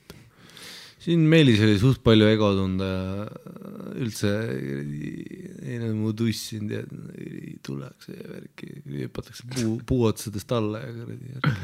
see, see on nii kuidagi ja siis nat-, natuke oli seda ka tunda, et ei no tal olid arvutimängud ja kuradi pihkar ja minul oli siin, ma olin rahuldamata ja, aga miks ta läks arvutimängu ja pihku panemise juurde?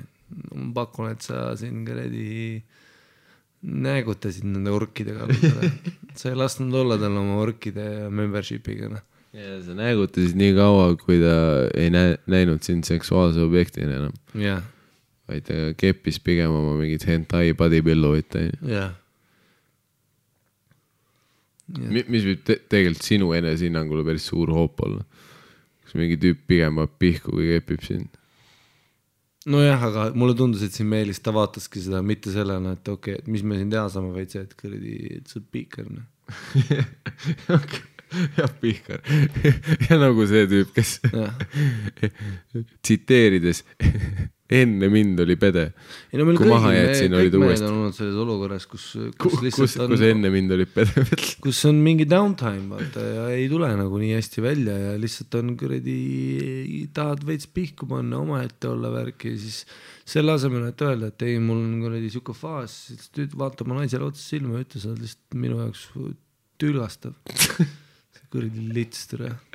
ma ei taha enam sinuga keppima, ma pigem olen nagu Smeagol nurgas oma väikse nutiekraanilt, vaatan mingeid jaa. asju.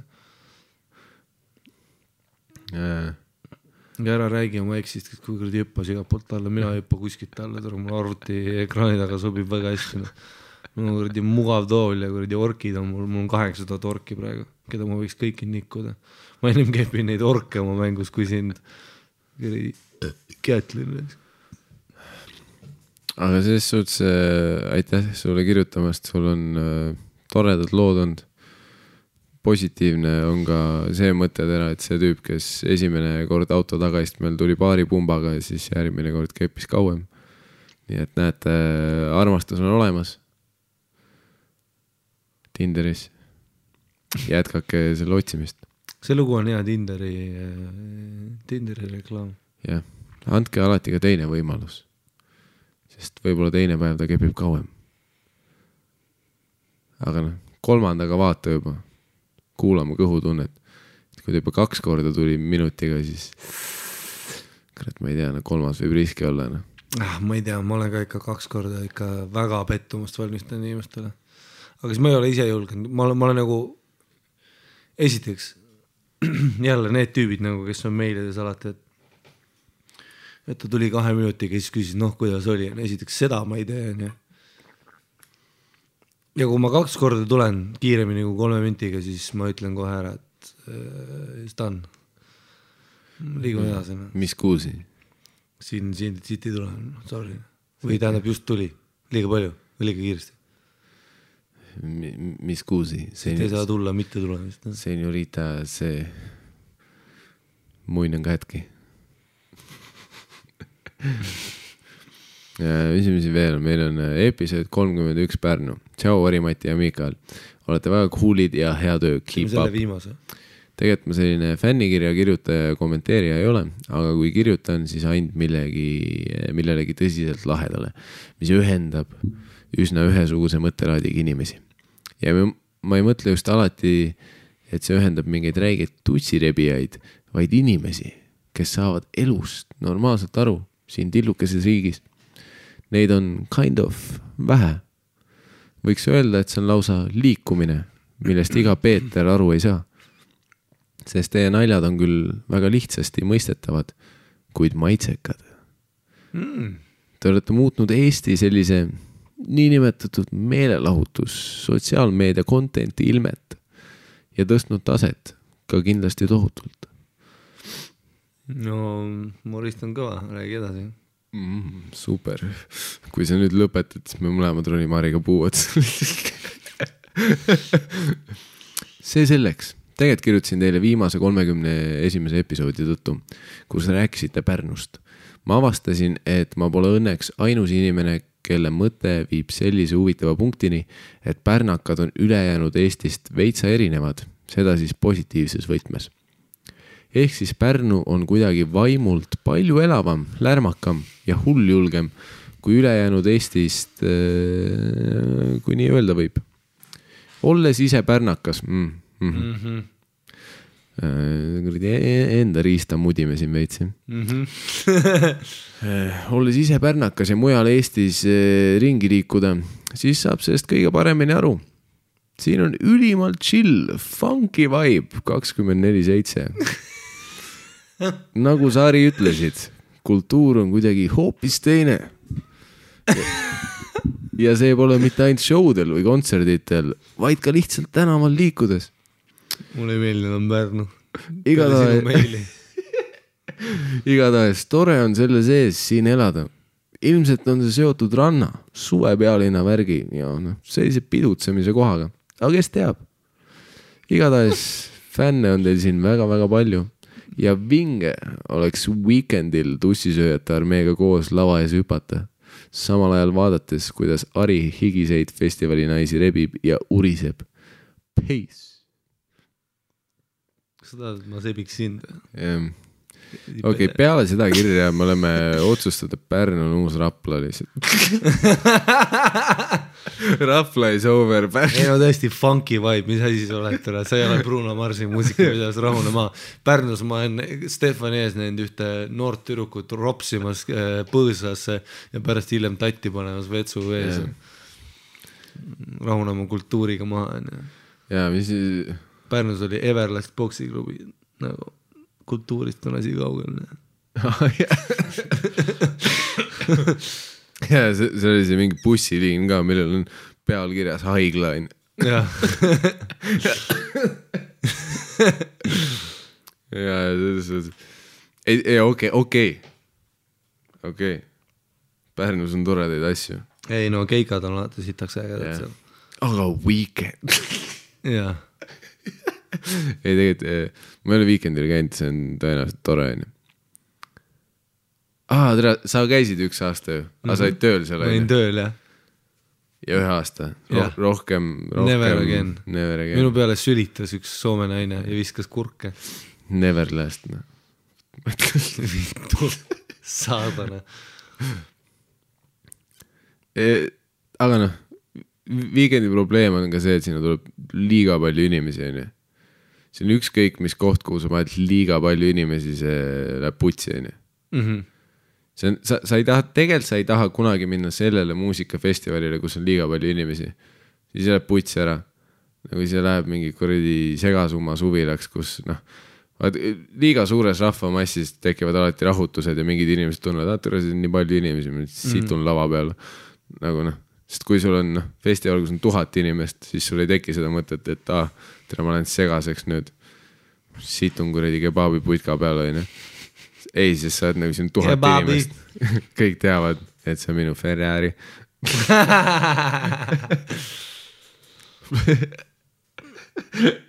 aga see, see on naljakas, ja kuidas pluss Weekendil kõik teevad kommi lihtsalt.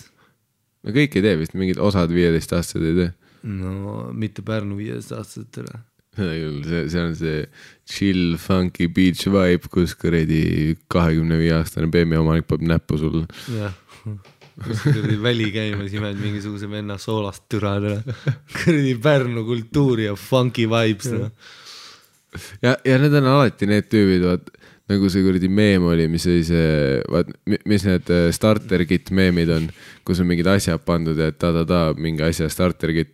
ja see oligi mingi, et äh, mingi kolmekümne aastane tüüp, kes kuradi kepib väikseid tüdrukuid starter kit ja see oli see valge wife beater, siis need teksalühkarid, mis on üle põlve, onju. ja siis need hiiglaslikud Nike'i ketsid, mis on nagu kuradi kaks Tallinki laeva jalas jah. ja siis on mingi veider käpp, kus on mingi hiiglaslik mingi tekst peal, mingi kas sa kirjeldad Taurit praegu või? swag või bling või underground või BFS või mingi asi rokamütsi peal. MC Underground või mingi asi. ja ma mäletan, keegi tag'is kunagi Sandri sel ajal jah, ja ta solvus veits. aga, aga samas see starter kit oli väga elu, ei no elutruu. Sander riietub ka korraliku prügikastini ikka. tema suvine riietus on veits sarnane nende tüüpidega, kes on kolmkümmend ja kepivad kuueteistaastaseid no kindlalt, ja omavad bemmi nagu. jah, ma arvan, et nende Jah. tüüpide nagu iidol on Sander õigus Jah.. Te, te, tema suveriietus veits meenutab kõiki neid tüüpe, kes olid Mul on bemmil uued kummid videos. jah. Tema suveriietus meenutab veits kõigidele isadele, et ära kunagi saa tütart. sest kunagi see, see tüüp, et kui sa juba kuradi sealt lu- lukuaugust või sellest ukseaugust näed, et ta läheneb su maja, sa oled nagu napp. ei, Kätlin, sa ei lähe viikendile see suvi. aga isa, mul on pilet ja Toomas tuli järgi, no putsi, ma just nägin Toomast, sa ei lähe. jah, Toomas otsigu mingist muust kuradi põhikoolist endale tüdruksõber. putsi. ei Weekend'i starter kit on need mingisugused ülilühikesed neoonvärvi shortsid on ju, oranž või midagi. kumm ees ripub on ju, mingi maika ja siis on äh, Lacosted jalas, liiva täis on ju. aa ja si- ja siis on need mesilase mesilase päikseprillid, vaata alati mingi põhjendamatult suured ümarad, mis nagu konkreetselt mingi Gucci mesilase päikseprillid. ja, ja siis on need äh, body paint, mis äh, helendab UV valguse käes, vaata. pluss on sada seda mingi käerõngast, mis helendavad ka. ja, ja siis need glow stick'id käes. pluss sul on vaadi Sherwood käes, mida sa kuradi viskad inimestele kogu aeg peale ja mis kuradi kleepub ja putsi, mul on ebamugav olla nüüd. ja pluss seitsmendas klassis sa juba olid, et tule siit ei tule. Juba seitsmendas klassis sa kuradi osalesid Weekend'i tasuta piletite loosimistes igapäevaselt. sa juba, sa juba siis panid neid kuradi aiaposte tasuta kokku, et saada tasuta piletit. aga muidu Pärnu on pull koht, noh. ei, on küll jah talvel on eriti mõnus. Mm, jah, nüüd inimesed magavad ja külmuvad surnuks. siis nad on alati show del väga tänulikud ja rõõmsad. jah, Nad on nagu thanks kutid, et tulite ei Pärnus on vist kõige ühed kindlalt stabiilsed kõige paremad show'd meil on mm.. no seal on ikka, Alibi, Former Virre oli sita, on, on sitaks äge jah. isegi, no peaaegu enamus kohad, kus me teinud oleme, see kuradi kontserdimaja keikad on head olnud. isegi Endlas või kontserdimajas. sinu Endla oli ju täna üks, ma ütleks sinu parimaid sette. no ärme sinu endast rääkima hakka isegi. jaa, see oli see, see oli päris hea. kuradi fire. vot, ei Pärnu. oot, ma teen, ma vaatan lühidalt veel, mis meil siin on. ma võin ühe veel teha, siis ma kuradi kukun oot, näole siin juba. ühe veel, aga ma enne en, loen, üks, mis on shout out, kus tegelikult siin sisu ei ole, onju. Et äh, tere, tussisööjad, suurepärane, millest räägite podcast'is. Endal mul kogemusi veel pole olnud selles vallas. aga Weekendile siis. mine Pärnusse aga väga huvitavad jututeemad on olnud senise kolmekümne ühe episoodiga. on palju kordi, kui olen bussis ja pahvatan naerma, kuna Ari karjub või ütleb midagi tabavat. Keep it up, mis teete, hashtag tiim Laagri. Ehk siis äh, on aru saada, kust äh, linnaosast see kiri on saadetud. kuradi Team Laagri hoia kõva, noh järgmine aasta võidad äkki võib-olla, noh vaatame noh, kuradi saad uu- uue mingi Playsta koju tuua, noh. aa, see oli viide mingi kuradi videomängule asjadele, noh. me käisime mängutööl, vaata, Team Laagri oli. ka, ka, ka sul on täielik blackout sellest, mis me mängutööl tegime? no ma tean, me kommenteerisime mingit mängu. jaa, aga selles suhtes mingi Team Laagri oli mingi põhimeem seal. seal oli see üks tüüp, kes oli laagrilipuga, aa, ja, ja, tuleb meelde, okei see a- ainuke tüüp, kes oli kaasa elamas seal. okay.. jah, ülejäänud lihtsalt jõid seal ja ootasid enda korda. jah, ja siis oli see üks tüüp, Team Laagri,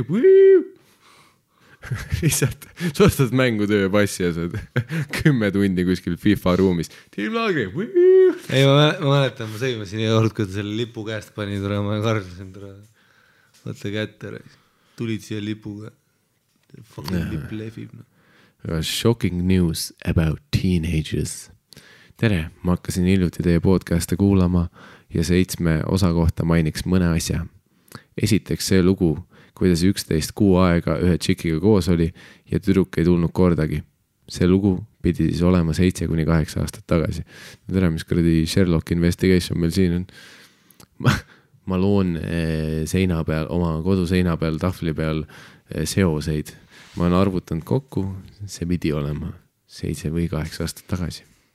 pluss mul on siin podcast'i üliisi, kus ma olen teinud viis aastat tagasi ja siis keegi, kes, kes kuulas seda episoodi ja, ja teab, millest ma räägin, ütles, et see oli eelmine suvi.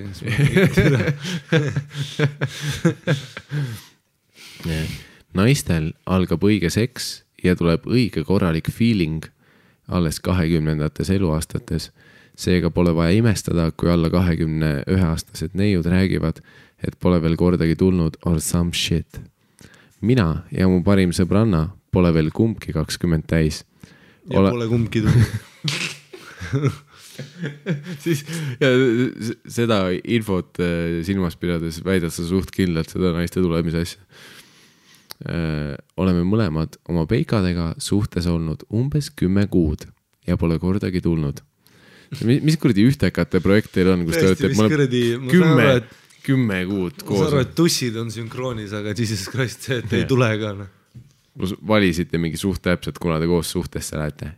nüüd, Triin, davai, mul on Siim, kes sul on, Üllar, no putsis no.. mis iganes, mis iganes, lähme all in. jah, see kuradi morsk veereb su otsa. Shocking, eks. loodan, et saad nüüd oma õudsast mälestusest lahti lasta. tead, kui ma täiesti aus, ma isegi ei ole kindel, kummast me- meeste jutt käib siin praegu, kuigi, kuigi see. meil ei ole vist kumma, meil on vist mõlemal naised olnud, kes ei ole kunagi tulnud. ei no jah, meil eri, ei tule keegi kunagi. eriti kui sa räägid sellest äh, enne kahekümnendat mingi eluaastat asjast Jah. onju ähm,. aa, ja mõjutajateks võivad olla ka rohud. näiteks antidepressante võtma hakates on inimestel esimesed kuus kuud emotsioonid ja tunded alla surutud, mis tähendab, et nad lihtsalt ei tunne nii suurt huvi ega naudingut seksi vastu. kuule, et seal kuradi, siis kui meie noored olime, siis kuradi Biffidele ei antud antidepressante noh. siis anti türa ja viina. ja depressioon oli müütne, ma olen viinasokid ei ime ja võta kuradi, võta šott viina ja võta pudel tarhunni.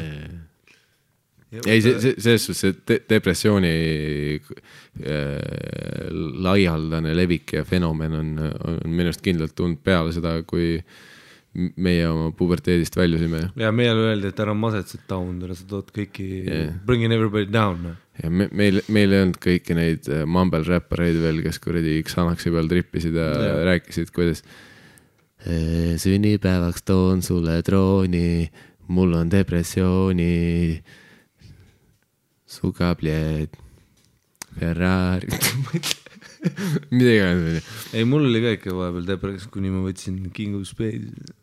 Ja minu härrasmehelik vitaalsus, plahvatus, testosteroon lihasteks sai. Ka minu tüdruksõber kuueteistaastaselt ei suutnud tulla, aga kui ma olin seitseteist, tead, mis ma tegin, ma hakkasin võtma King of Spades'i. King of Spades taastas minu vitaalsuse, minu laua, jala ja kuradi testosteroon taseme selle tasemele, kus härrasmehed plahvatavad ülikonnas ja käivad mängimas meeste maailm äh, raha. enne mu riist oli erekteerunud asendis umbes kaksteist senti, mis ma tegin, ma võtsin King of Spades'i, boom, kaardipakk, plahvatused. mis ta nüüd on, suurem. kaksteist ja pool, lebo. seal ees on zink, Lebo. ja kuradi äh, roibos. Levo, ma tätoveerisin oma munni peale King Lebron. ma arvan, et see jääb igavesti relevantseks peenise tätoveeringuks. King of Spades, vitaalsus, jujitsu, zen-zen. metsas käimine, higine. Su-, suva keyword'id, hashtag jujitsu, hashtag zen-zen.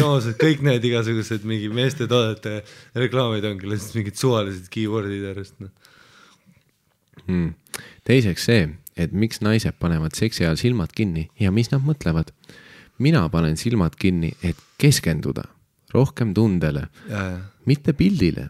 Eriti kui mees naise flip over ib, siis patjade nägemine pole eriline törn on ju.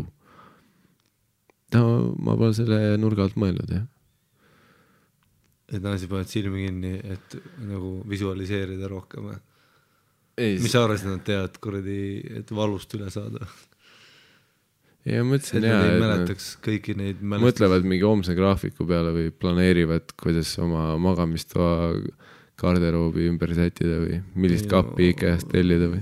kunagi oli minu naisel ka silmad kinni, aga siis, kui ma hakkasin võtma King of kuradi bullshit'i, siis ma kuradi hakkasin kuradi King of Kings ima nädala kuradi otseselt tussi.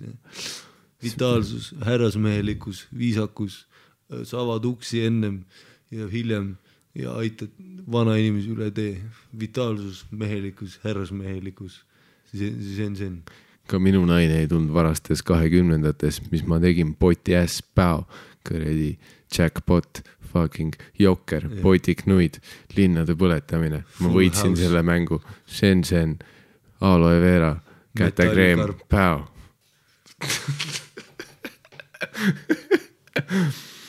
ja see, kui naine peab silmad sulgema, et kellelegi või millelegi teisele mõelda, siis on asi lihtsalt partneris või sitas seksis. Kena päeva ja olge mõnusad ähm,. okei okay,, kõik, kõigepealt see on partneris või sitas seksis ja no, kõigepealt sa annad mulle selle õlekõrre, et sa ütled, et, et ma panen silmad kinni, et seksen-, seksenduda, keskenduda. seksendus, et kes-, vitaalsus, seksendus. siin on sees, siin on sees nelisada milligrammi seksendust. see, et kui kell on kolm, noh. tsink, magneesium, väikeste poiste seeme, mida? okei, kõigepealt sa annad selle õlekõrre, et sa ütled, et silmad kinni, et keskenduda rohkem tundele ja siis sa ütled, aga kui naine peab silmad sulgema, et kellelegi või millelegi teisele mõelda, siis on asi saab partneris, kumb see siis on? see on, partneris või halb seks. ei noh,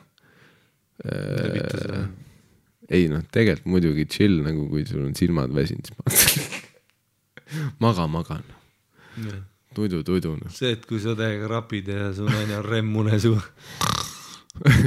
ja siis sa teed endiselt King of Spades'i reklaami edasi Jah. Shenzhen, ta magab, aga mu vitaalsus ei lase mul lõpetada veel. mul on tunne, et ma täna ei tule, mu munn on vitkav. mingi asi on perses, et ma ei tea, mis nendes tablettides oli, aga ma ei tule, aga mul on rämedalt kõva. Härrasmehed, rüüterlikkus, kombed, erektsioon, three piece suit, uur, ketid, kükid, jõutõmme. see on see, custom made püksid, kingad. Äh, tegelikult ma ei, me, me kunagi ei jõudnud otseselt mingile konsensusele selle kuradi silmade sulgemisteemaga, aga ma, ma arvan, et me lihtsalt äh, si- sisimas leidsime mingi rahu, et noh, paned kinni, siis paned noh, mis iganes onju. sa ei hakka, ei, ei, ja sa ei hakka näppudega lahti tõmbama neid, magad või? seda kuradi Clockwork, Clockwork Orange'it talle tegema. vaata mulle otsa. vaata mind. Vaata mind.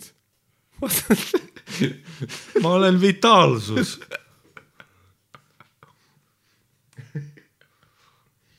ahah, et ma olen liiga vitaalne sinu jaoks. ma olen liiga härrasmehelik vitaalne plahvatus sinu jaoks. ahah, mul on liiga vitaalne jah. jälle ei sobi jah? liiga liiga Shenzhen. kas, kas, kas see riist on liiga Shenzhen sinu jaoks kui see riist on liiga Shenzhen, siis ma teen siit munn-munn. tsink, kas mu munn-munn on liiga Shenzhen? siin on sees tsink, plekk, pang. et sa ei võinud panna taime nimega Shen, sa pidid panema Shenzhen onju, nagu kaks korda. sest ühe korraga ei saa aru. siin on sees tsink-tsink. jah, Shenzhen ja Shenzhen. jah, okei okay.. see hetk, kui sa, ära muretse, ma ei tule kolme minutiga, ma võtan äh, vitaalsusplahvatus ekstrakti nimega Shenzhen. aa, okei, mul on tupe Shenzhen. Okei okay,, ma lähen, sul võib olla Shenzhen, ma lähen siit äh, koju koju. ma tellin takso, takso. Make it end end. kas ma võin minna välja, välja? veere maha maha nüüd palun. see kuradi morsk, morsk. aga su suur aitäh kõikidele kirjutajatele.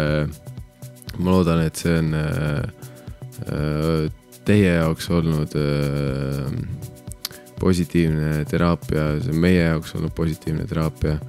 meile meeldib teie lugusid lugeda, meile meeldib teiega suhelda. ja tussisööjad Instagramis, tussisööjad Twitteris, sotsiaalmeedias Miikal Meemaa, Harri-Mati Mustonen. Ja suur aitäh kõigile, kes käivad meile käpa andmas ja värki ja me armastame teid ja, ja te hoiate meid Jah. elusana. One Love Fam ja püsige kindlasti vitaalsed. Zen, zen. järgmise korrani. see osa on läbi, läbi.